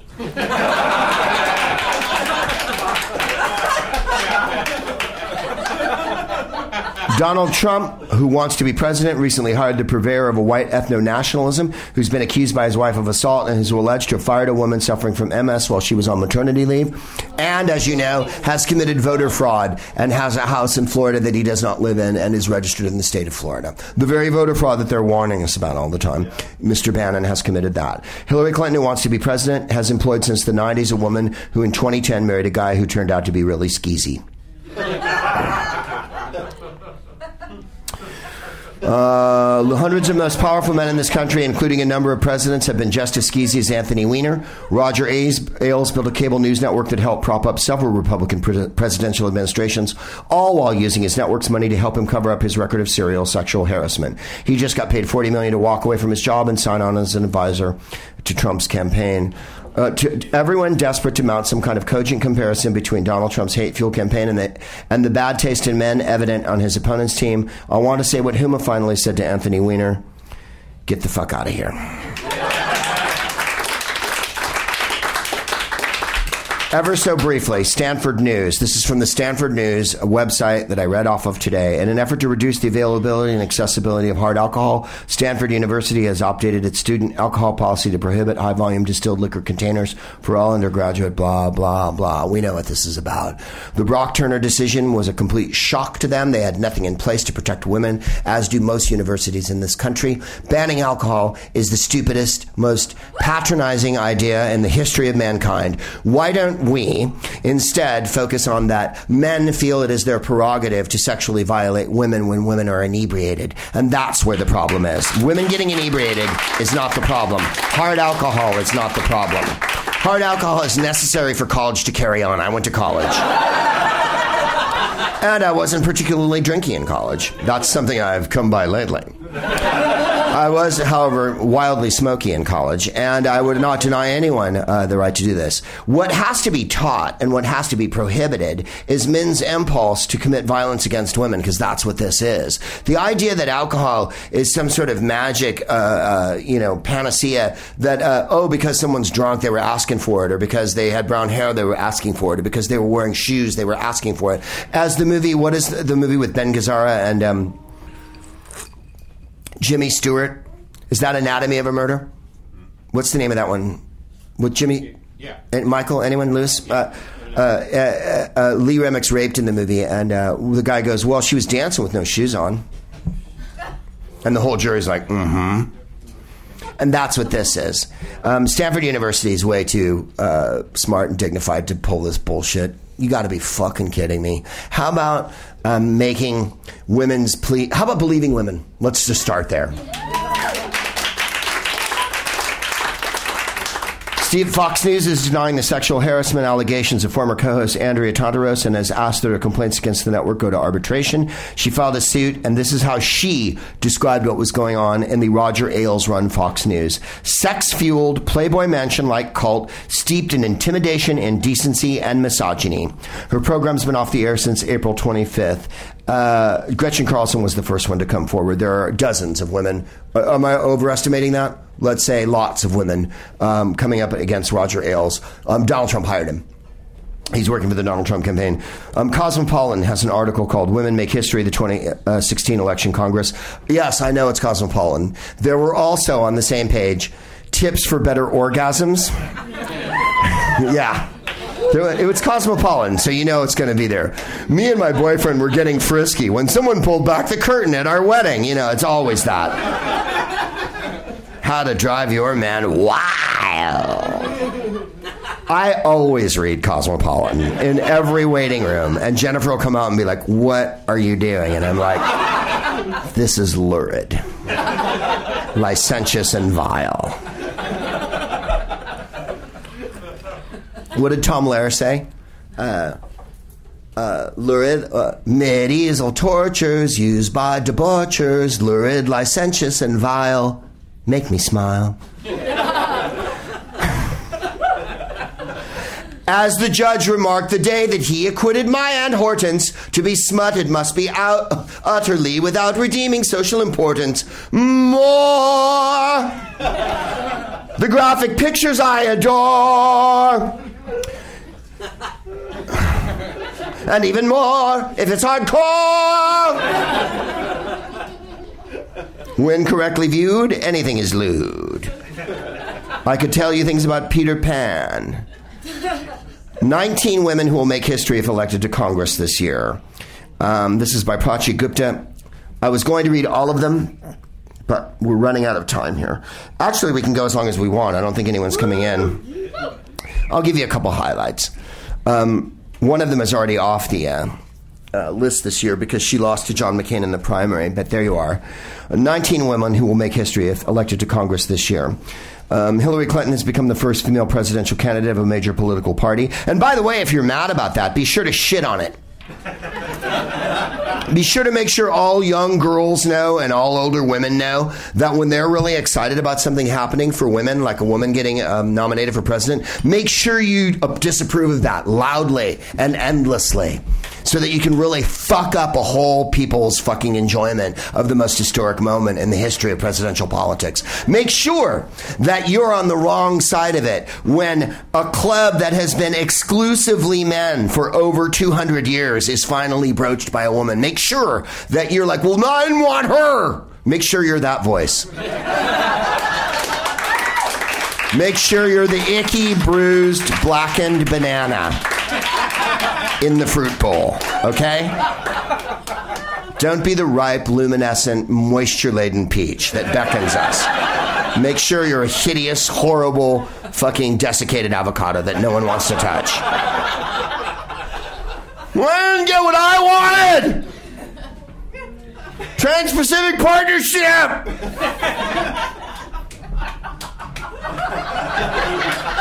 when little girls who are 10 years old are smiling and they say to their mother, Well, we've had a black man and a woman as president, I could be president too, make sure that you shit on that with a giant NFL owner turd in the shape of a small cock. Okay? Boys, gents, fellas, my buddies, my gender. Some of the brothers need some reindoctrinating. Don't be proud. Oh no, don't fucking be proud. Be angry about it. Be angry. Never fucking Hillary. Crooked Hillary. Don't trust Hillary. That fucking bitch. She let, she fucking sent an email, man. She fucking dead. She sent a bunch of!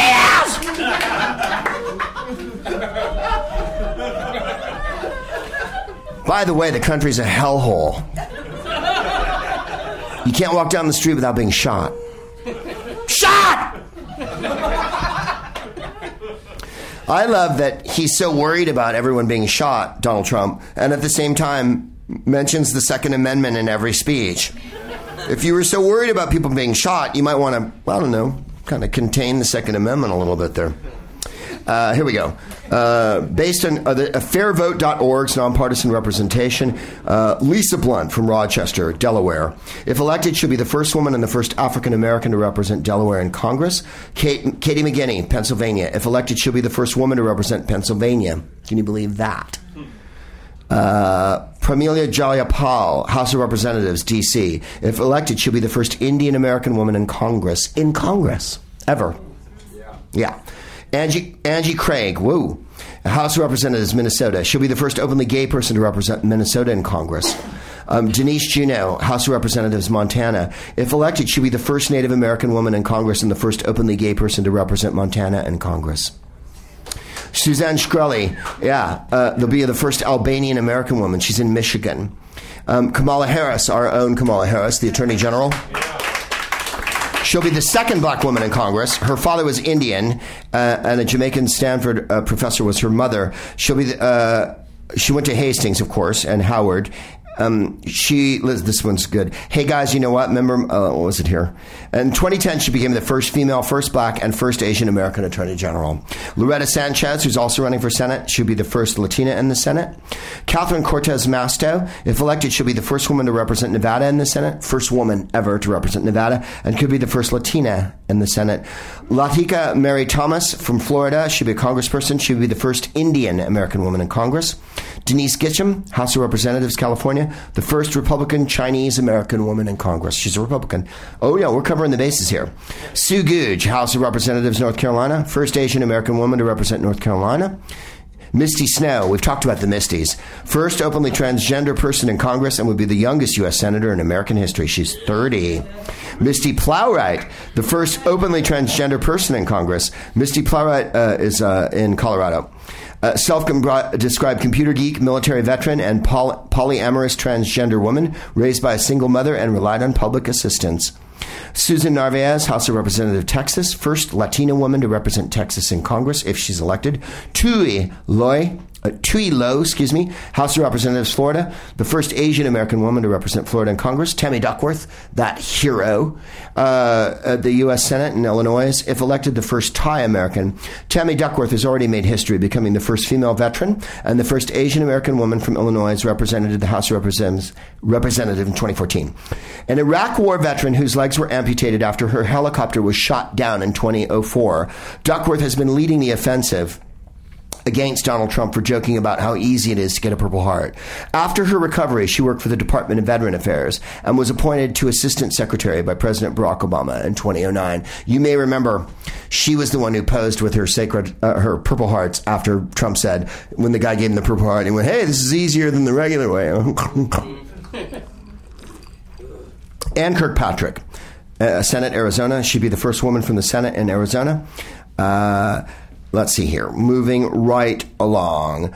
Um, by the way, 20% of the women are in the Senate. Uh, um, let's see, this is from Women's News, which is a website. The country's 10th most expensive Senate rate includes two female Democrats, da da da da, Kamala Harris and Loretta Sanchez. Here we are. 17 women all running for two major parties are expected to break spending records. There are 14 female Democrats and six female Republicans in the Senate, just 20% of the total 100 seats. So I don't want to hear that you don't want this woman or that woman in particular because it's not, you're not ready for them when the representation is that weak and that underfed and that underrepresented, there's nothing we can do but try to strive for equality at all times. 46 women have ever served in the Senate, ever. 29 Democrats, 17 Republicans. That's all that have ever served in the Senate. 29, uh, 49, 46 women, excuse me. Um, when women only make up 20% of the Senate, you guys. Uh, North Dakota oil. I'm going to do this one next week. I know I said I was going to do it this week, but we don't have time. We have a correspondent out at the uh, North Dakota pipeline. Uh, you know what's going on out there. Uh, a young lady named Lauren has written me this week and has been delivering supplies to them. Uh, and uh, we'll we'll talk about it a lot more next week because um, she's written me missives from the front lines there, and. Um, uh, the Lakota Sioux and other tribes are fighting a, a, deep fight against the U.S. government to stop that pipeline that's going through up there. Um, I'm going to go back to uh, another one here. We're going to skip down because we're making it to the. Oh, there's. I have to do this one. Stop it. What did you do? Stop it. Why is it recently deleted? I didn't delete it. Greg, will you learn to operate your phone before the next episode? We're back to the Albanian woman in Congress. I'm joking, of course. Um, I want to talk ever so briefly about uh, Gene Wilder, who's swirling in the heavens this week. Uh, Gene Wilder. Yes, we're going to come back for Juan Gabriel and Warren Hinckle. I haven't forgotten about them. And uh, Warren Hinckle is going to get a giant, uh, giant uh, eulogy. In any case, uh, I wanted to talk about Gene Wilder uh, for a little bit because he's so worth it. Not only did I get the feeling that he's something that very few movie stars are now, which is um, beloved. Um, there was something special about Gene Wilder uh, from the very beginning. And uh, I think anyone, he hasn't made a picture in 20 years. He's been a novelist for the last 20 years and written several, uh, four, in fact, uh, books. And uh, has been married to a woman that he met on the set of Hear No Evil, See No Evil, the Richard Pryor movie. Uh, so he's been married to her for quite a long time. Supposedly, he was listening to Somewhere Over the Rainbow uh, upon the moment that he entered the heavens, which I think is fantastically Gene Wilder in a million different ways. It wasn't just his. Um, uh, unbelievable comedic ability and his um, sort of fantastically uh, great leading man quality because he was a leading man as well as being a, a, a team player and an a, a, supporter of everyone's comic genius.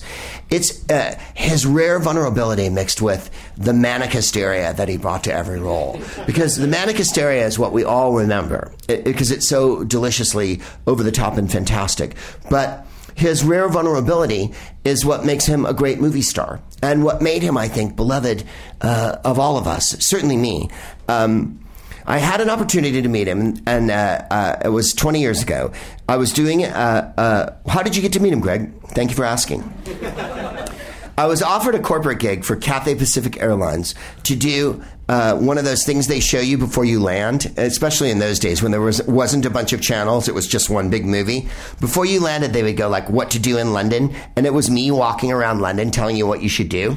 And in this document or this like ten minute thing, I got to talk to Madhur Jaffrey, the fabulous Indian cook and husband of uh, Saeed Jaffrey. I got to talk to Terence Conrad, uh, Conran at the Bluebird Cafe. Terence Conran, who introduced basically like aesthetics to England in the 60s and like olive oil and the idea of good food and the and a, a, shop that you could go to that had beautiful furniture that you could buy for your own apartment and all that. Like the Conrad uh, the Conran empire of all of his you know relatives and him. And uh, uh, um, Jennifer what what was her name? The one who's Mary uh, and Mary Helvin, who's fantastically Jerry Hall's best friend and is a Hawaiian and was living in London. I got to interview her. And Gene Wilder, who was doing Laughter on the 23rd Floor, the play by Neil Simon, uh, on the West End. So there was a shot of me walking down Shaftesbury Avenue going, When you're in London, you should go see Gene Wilder in Neil Simon's Laughter on the 23rd Floor. It's an hilarious. Oh, yeah. In a gray suit. And uh, so I got to go backstage and meet him, right? So I'm backstage with him, and we're sitting closer than you, I am to you. He was there, I was here in his dressing room. So it was fantastic. And so to set the scene, um, Young Frankenstein had been on telly two or three nights before. And BBC Two in those days, at like 11.30, 12 at night, would show a movie, a really groovy classic movie. And, but I mean late, like you had, you know, it was one of those ones that you're like, fuck, do I stay up? And then, of course, yes, it's Young Frankenstein. So it was 11:30 at night, and BBC Two was showing Young Frankenstein. So I stayed up and watched it. Jennifer and I went and saw the play because they gave me tickets to it because I was doing the thing for Cathay Pacific. So I get in there with him, and he's really nice, absolutely gorgeous, giant blue, limpid eyes that you could fall into emotionally and never come out again. He was uh, he had the shock of you know crazy ginger hair that wafted off to the side. He was slight and ethereal. He was engaging and uh, sensitive. He was uh, all at once welcoming and um, uh, slightly uh, melancholy. And uh, I said to him, I watched uh, Young Frankenstein. Uh, I said, uh, Young Frankenstein, you, you did such a brilliant job writing that picture of da da da. And he goes, I watched it recently. And I thought, fuck you. You watched it two nights ago, like I did, because the show was over and you went back to your hotel and there's five fucking channels in this country. You flipped around and there it was. And brilliantly, he said to me, I thought I was a little one note.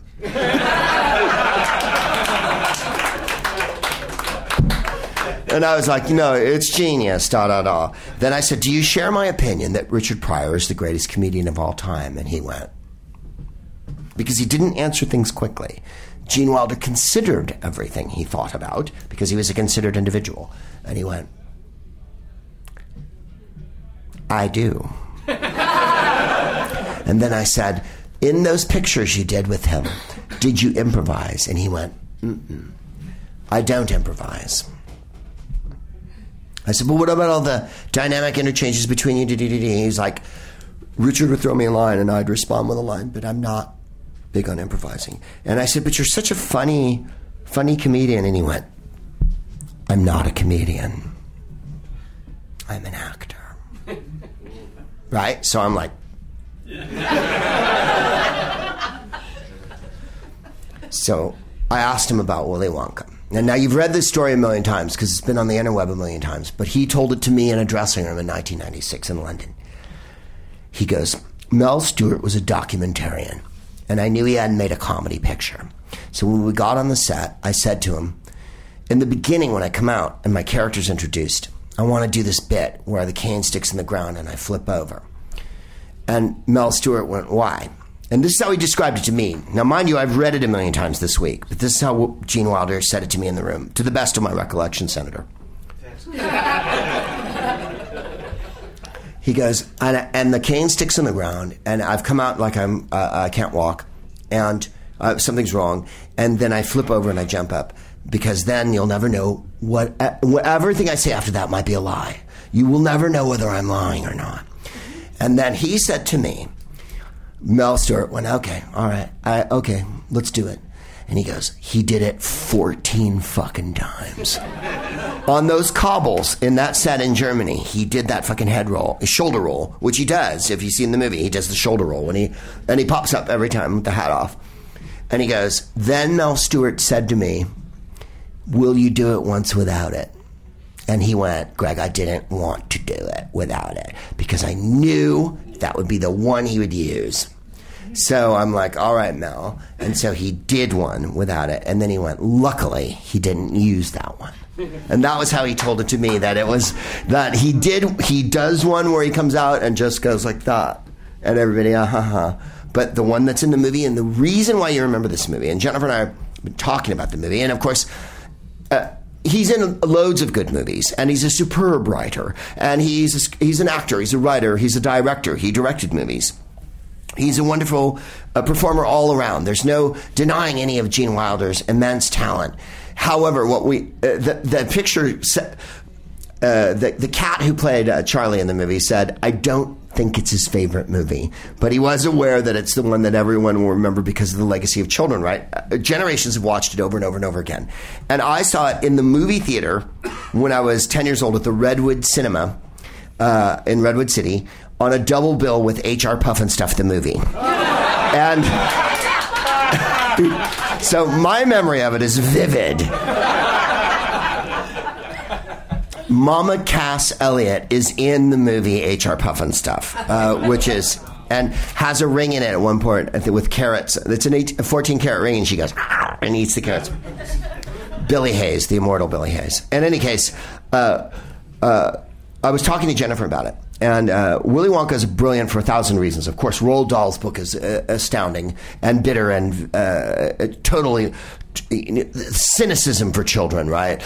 Children are not uncynical. The thing that I detest uh, about the way children are characterized is that uh, at any point when you were a child and an adult went, Well, how are you today, little lady? How are you, big man? You were like, Fuck to the you, to the you, to the you, to the fuck, to the you.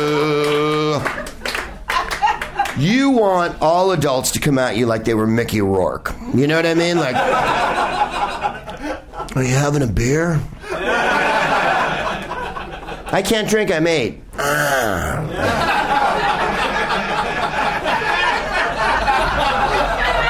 That's what you want as a child. You don't want any of the fucking adult imperative, or you don't want, hey there, little soldier.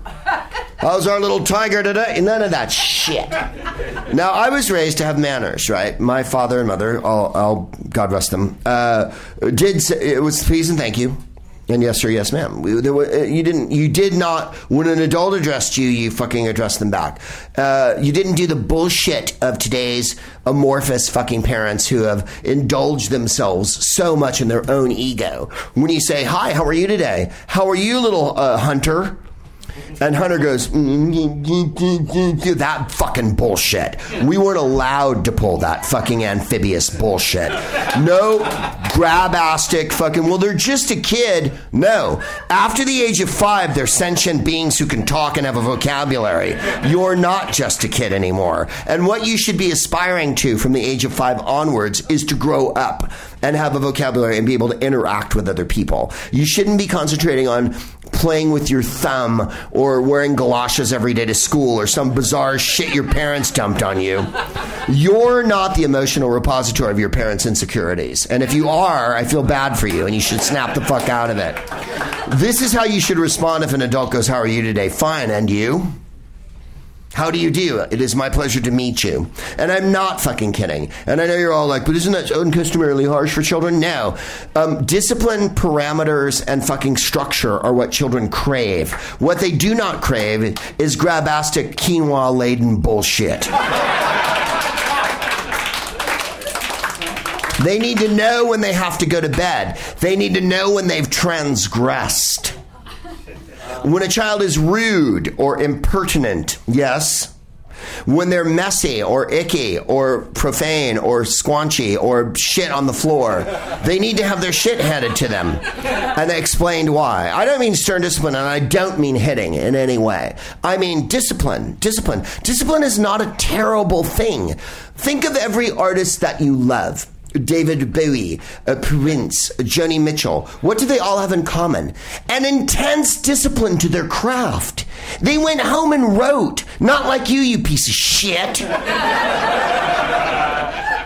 Discipline is not an amorphous bad thing that's inflicted on you by a higher power. Discipline is a calling. And when you have children, I have children. Uh, friends with ver- with various types of children. Some of whom, when you go, "How are you today?" they go, oh, "Some of whom ignore you completely and act like you didn't speak to them." Unacceptable, unfucking acceptable. And some of whom go, "Great." The, what I'm only sorry about is that my parents are the way they are. You know what I mean? They're that hip. They're that hip to the jive. Am I wrong or am I wrong? I'm not wrong. I'm right, and you know I am. Uh, children are nature's gentlemen, and they can teach us everything. And the most important thing in your life, and Gene Wilder taught us this more than any other actor, is to always have a sense of childlike grooviness and wonder about you at all times. The thing about the world that's exciting is that aside from the taxes and the bills and your boss and the bullshit and the gas thing and the guy who cut you off and the people who are dicks and your ego being crushed and all your plans going to shit and everything you did uh, turning out wrong that you expected and regrets from your life from years ago, aside from all those things, is the idea that a summer zephyr might waft by you, or a butterfly might land on your hand, or uh, that you might dance with someone wildly until you cry laughing. There's all those things that when you're a child come so fucking easily. When I was on the playground, the idiot kid would always uh, uh, offer to eat a caterpillar for a nickel. Now, I never paid for it, but I understand the impulse. And that's the thing that Gene Wilder encompassed and embraced, and that we all have to hold in our heart. You don't want to let your heart become so hardened that you actually believe the things that adults say. And it's important as an adult not to believe the things adults say. You didn't when you were little because you had a bullshit detector. I was on a Nickelodeon show. We're going to get back to Gene Wilder. I was on a Nickelodeon show. This is all about Gene Wilder. uh, what he knew. And I played a, a, a character who uh, ran a, a, design house. Uh, I was a designer. And as I said to the producers, my character is neither Jewish nor gay. Would you care to explain? and I hire a young girl to be the designer, and uh, she was the designer. So the, I was surrounded by teenagers and kids on the show. There were kids the whole time. I had to do scenes with hamsters, horses. I had to be lifted with a sling on my balls into the air. I had to be lifted on a fucking. Uh, uh, uh, what do they call those chairs? That a chaise, like a little, the, the ones that have the horrible cross hatching, uh, via balloon and shit. Like, uh, you know, it was it was fantastic. But what I love most of all, uh, that all aside, besides the colorful costumes, many of which I got to keep, was children came every week live to the show. So the whole audience would be five to seven. So there'd be children falling asleep two hours into it, which was fantastic, and then seven year olds. And I would do funny turns and funny walks. And my main impetus, I wrote a list before I started the show, and I'm telling you way too much here, but at the top of the list was Gene Wilder. And then below that was Charles Nelson Reilly. Gale Gordon. Yeah, Paul Lynde. I went. I made a huge list of everyone funny. Right, that w- was outrageous. Uh, Hal Peary, who played the Great Gildersleeve, because he would go yes. Uh, Frank Frank Nelson, who was on the Jack Benny Show. Uh, a, a million actors, and whenever I got lost and I didn't know what to do in a scene, I would look at my list and that's you know I'm, maybe I'm not Stanislavski, but I would go, how would Gene Wilder do this fucking scene? Because it was a kiddie show, and you had to do. There's a pony in the scene, so you have to go mm, wrong. Right? Who's Gene Wilder? Because he's the king of misdirection. Uh, and G- Gale Gordon would be like, well.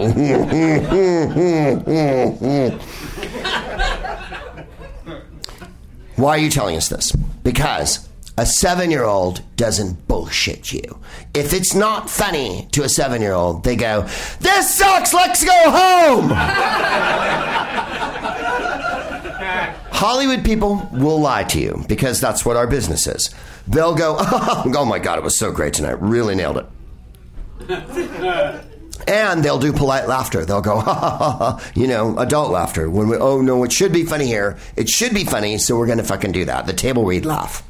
So when you play for kids, if you did a slapstick gag, and we did lots of slapstick, I remember one kid yelled out when we did a fucking pratfall. Like, I think we all fell into a couch and balloons shot up or something, or ping pong balls or whatever. A kid in the audience went, Oh my God! in a seven year old's register. Oh my God! I was never happier in my life. As a comedian, I've been a comedian a long time. I was never happier because a seven year old pissed himself. Couldn't believe it. Didn't see that one coming. And by seven, you've seen a lot of gags. You're an expert by seven. You're a fucking expert. And I think Gene Wilder uh, really brought that uh, to the fore. I also uh, uh, was able to get a picture with him, two pictures. One uh, backstage where he put his arm around me, and the other one he got into his costume of the laughter on the 23rd floor where he played Sid Caesar uh, in the play the character of Sid Caesar. And uh, there was one of me and him in that outfit as well. So he was the most kind and generous, um, the most insightful and astute, the most beautiful and giving uh, in, a, in a short interview and a thing backstage. And then part of the reason he had agreed to do the interview for this uh, corporate thing was that he had a friend who was uh, uh, had cancer, and they were he made a video for that friend. So he put on his outfit for the play, and he went on stage, and we all stood there while he gave uh, his friend an upbeat message, which was sent to his friend by the company I was working for at the time. And if that, if you don't think it was moving, it was ridiculous. I mean, Gene Wilder came out and went, "Hi." We're all here in London, you know, and did one of those, and it was just extraordinary. Like Gene Wilder uh, was fantastic. Um, this is what he said uh, about uh, Zero Mostel and the producers. And the producers might be, I don't think it's Mel Brooks. I think it's Mel Brooks' like most visceral, fantastic movie.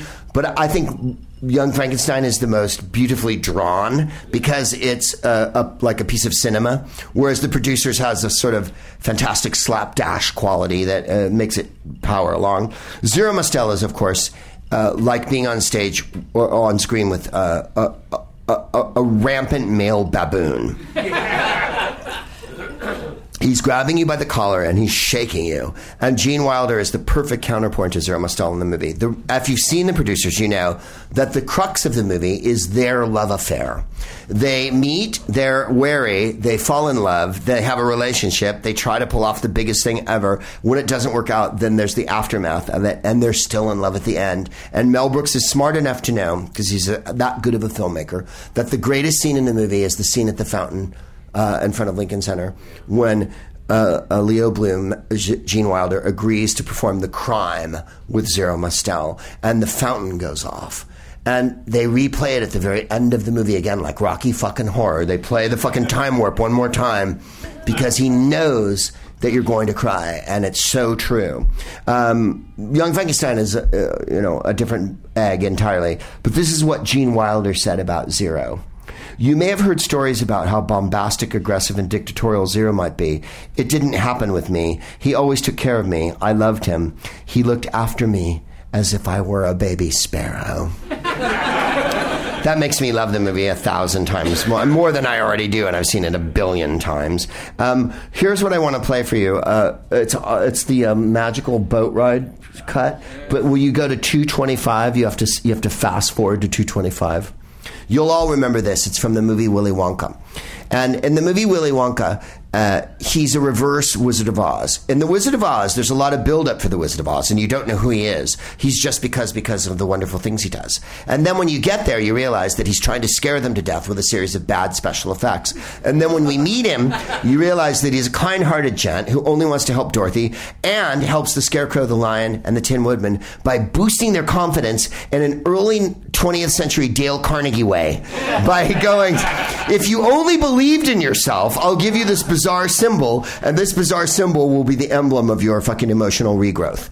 And then with Dorothy, the terribly disappointing, oh my God, we're going back to Kansas where the Elvira Gulch thing isn't resolved, and where the, she's sure to die in terrible boredom and marry a horrible guy. Um, but the point is, in Willy Wonka, he's evil and malicious. He's magical and pernicious. He it, it doesn't uh, ever come forward with what he actually thinks. At one point, my favorite line, one of my favorite lines in the entire movie, is of course, um, two bad little children gone, three good little children left. That's in a children's movie where he's giving them prizes. Three good little children left, like they're all going to die. And then it, uh, there's so many scenes in the movie where imminent death is about to happen, and he just. That's not the Wizard of Oz. And then at the end of the movie, spoiler fucking alert, when Charlie gets in the great glass elevator with him, and he says, or, or before that, when he has the gobstopper, and Charlie puts the gobstopper back in the on the table after the good day scene, um, Gene Wilder puts his hand on it and goes, "So shines a good deed in a weary world," and that's where Gene Wilder is genius. And then opens his arms and goes, "Charlie, you won." And hugs him, takes him in the elevator, and then do you ever hear about the story about the man who got everything he ever wanted? He lived happily ever after. The Wizard of Oz couldn't have done that. Will Ferrell couldn't have done. And I'm not singling out Will Ferrell, but I'm saying Gene Wilder is why, why that movie is fucking incandescent. He can do the emotional business. There's no feigning warmth. You cannot feign warmth on screen. You can manufacture it, you can do a million things with it, but in, the reason why everybody loves Willy Wonka, and we're not even going to discuss the other version, is that Gene Wilder provides not only the maliciousness and the cynicism and the absolute basically enthusiasm towards something awful might happen to every bad child because all these children are bad and deserve what they get. Here, here spin the scene. This is the boat when they get on the boat and all the lizards appear and shit like that. Turn this shit way up. There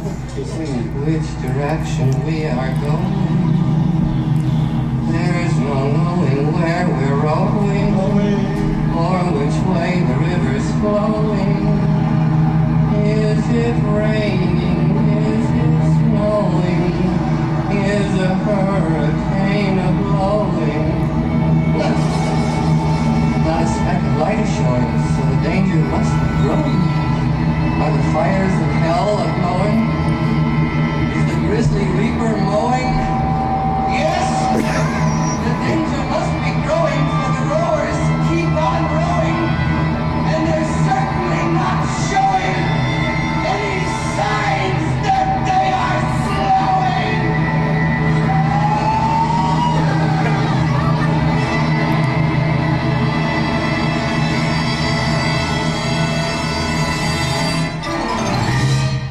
We're here. Uh, yeah. That hysteria that he brings to young Frankenstein. Life, life. Give my creation life. Uh, this is written by Veruca Salt. Her name is um, Julie Cole, and uh, she was in the picture with him. Uh, Gene was sweet, patient, and tolerant. He was a generous spirited man, great fun, and spoke to the kids as adults. He never patronized us, and we always vied for his attention. There was a constant race to get our schoolwork done so we could go hang out with him, and there was never any go away, don't bother Mr. Wilder, who was always very amenable. He had five kids on the set, right? He didn't sit in a trailer but had a chair like the rest of us. Gene had no ego, which is pretty extraordinary for someone so talented. Gene wasn't a method actor and did take direction. Excuse me. Um, when he went slightly loopy, whether that was impre- uh, we never knew what we were going to get from him, particularly the boat scene that I just played for you. When he went slightly loopy, whether that was improvisation or not, I'll never know, but we certainly didn't see it coming. The next time you watch it, watch everyone's reaction in the scene to him. Is the Grizzly Reaper mowing? And then he goes, "Ah!" like that. And everyone in the boat goes like this.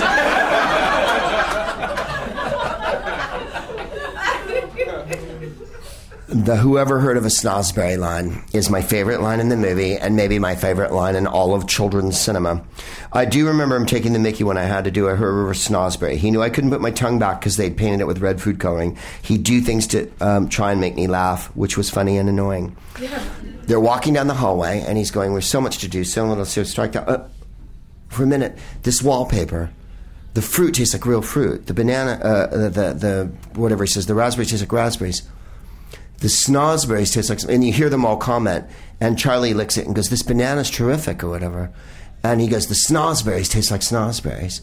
And Veruca turns and goes, with her tongue stuck out, "Who ever heard of a snozzberry?" And he grabs her and her tongue stuck out and goes, "We are the music makers, and we are the dreamers of dreams." And there's nothing like that in any children's movie. One, no one quotes Arthur O'Shaughnessy to children. And two, it's everything that I was talking about before about children and how they behave. She's obviously the brattiest child and the most spoiled child in the world. And he calls her on it by saying, You're not using your imagination. You're licking the wall and you're saying there's no such thing as a Snozzberry. I know I made it up. Vermicious Knids, remember that part? One wouldn't think of eating a, a vermicious knid would eat six simple in a sitting. Vermicious Knids! What is it, the other thing? Is this some kind of fun house? And Gene Wilder goes, Why? Are you having fun?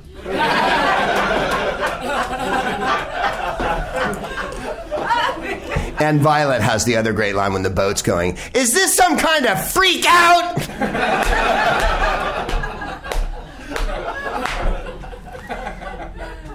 Mr. Walker, can we, I'm sorry, I'm a trifle deaf in this ear. You'll have to speak a little louder. and then, of course, when Violet turns into a, a blueberry, Violet, you're turning violet, Violet. and then the Oompa Loompas roll her over to him, and he goes, Take Miss Beauregarde down to the juicing room. And then the Oompa Loompa says something. No, of course I won't hold you responsible. Adieu, adieu. Parting is such sweet sorrow. and then when Veruca gets dropped in the, the the goose with the eggs or whatever, and she gets dropped in the egg and it goes bad and uh, uh, and she goes shooting down. I want it now. He goes, uh, um, what's down there, Wonka? Oh, the incinerator. The incinerator. Well, it only operates every other day, so she's got a good sporting chance.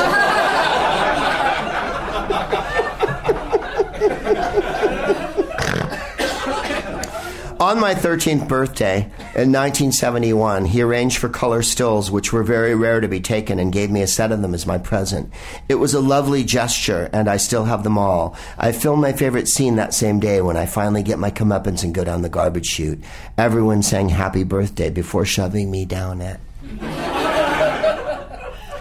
Uh, we were happy to hear from him. It was the first time. Uh, da, da, da, let's see. When we saw Willy, since we filmed Willy Wonka, I saw him twice in person. Get ready to cue up the last one there.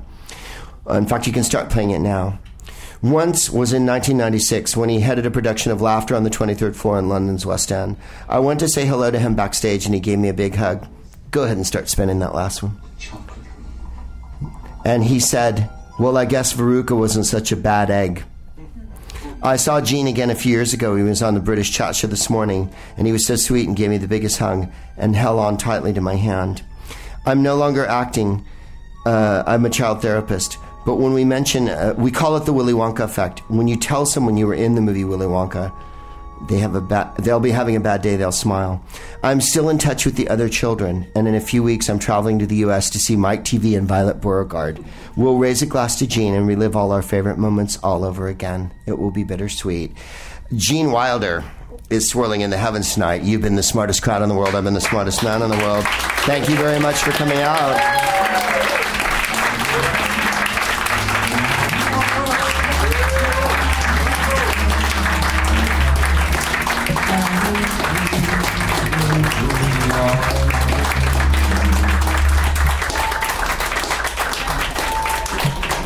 Thank you.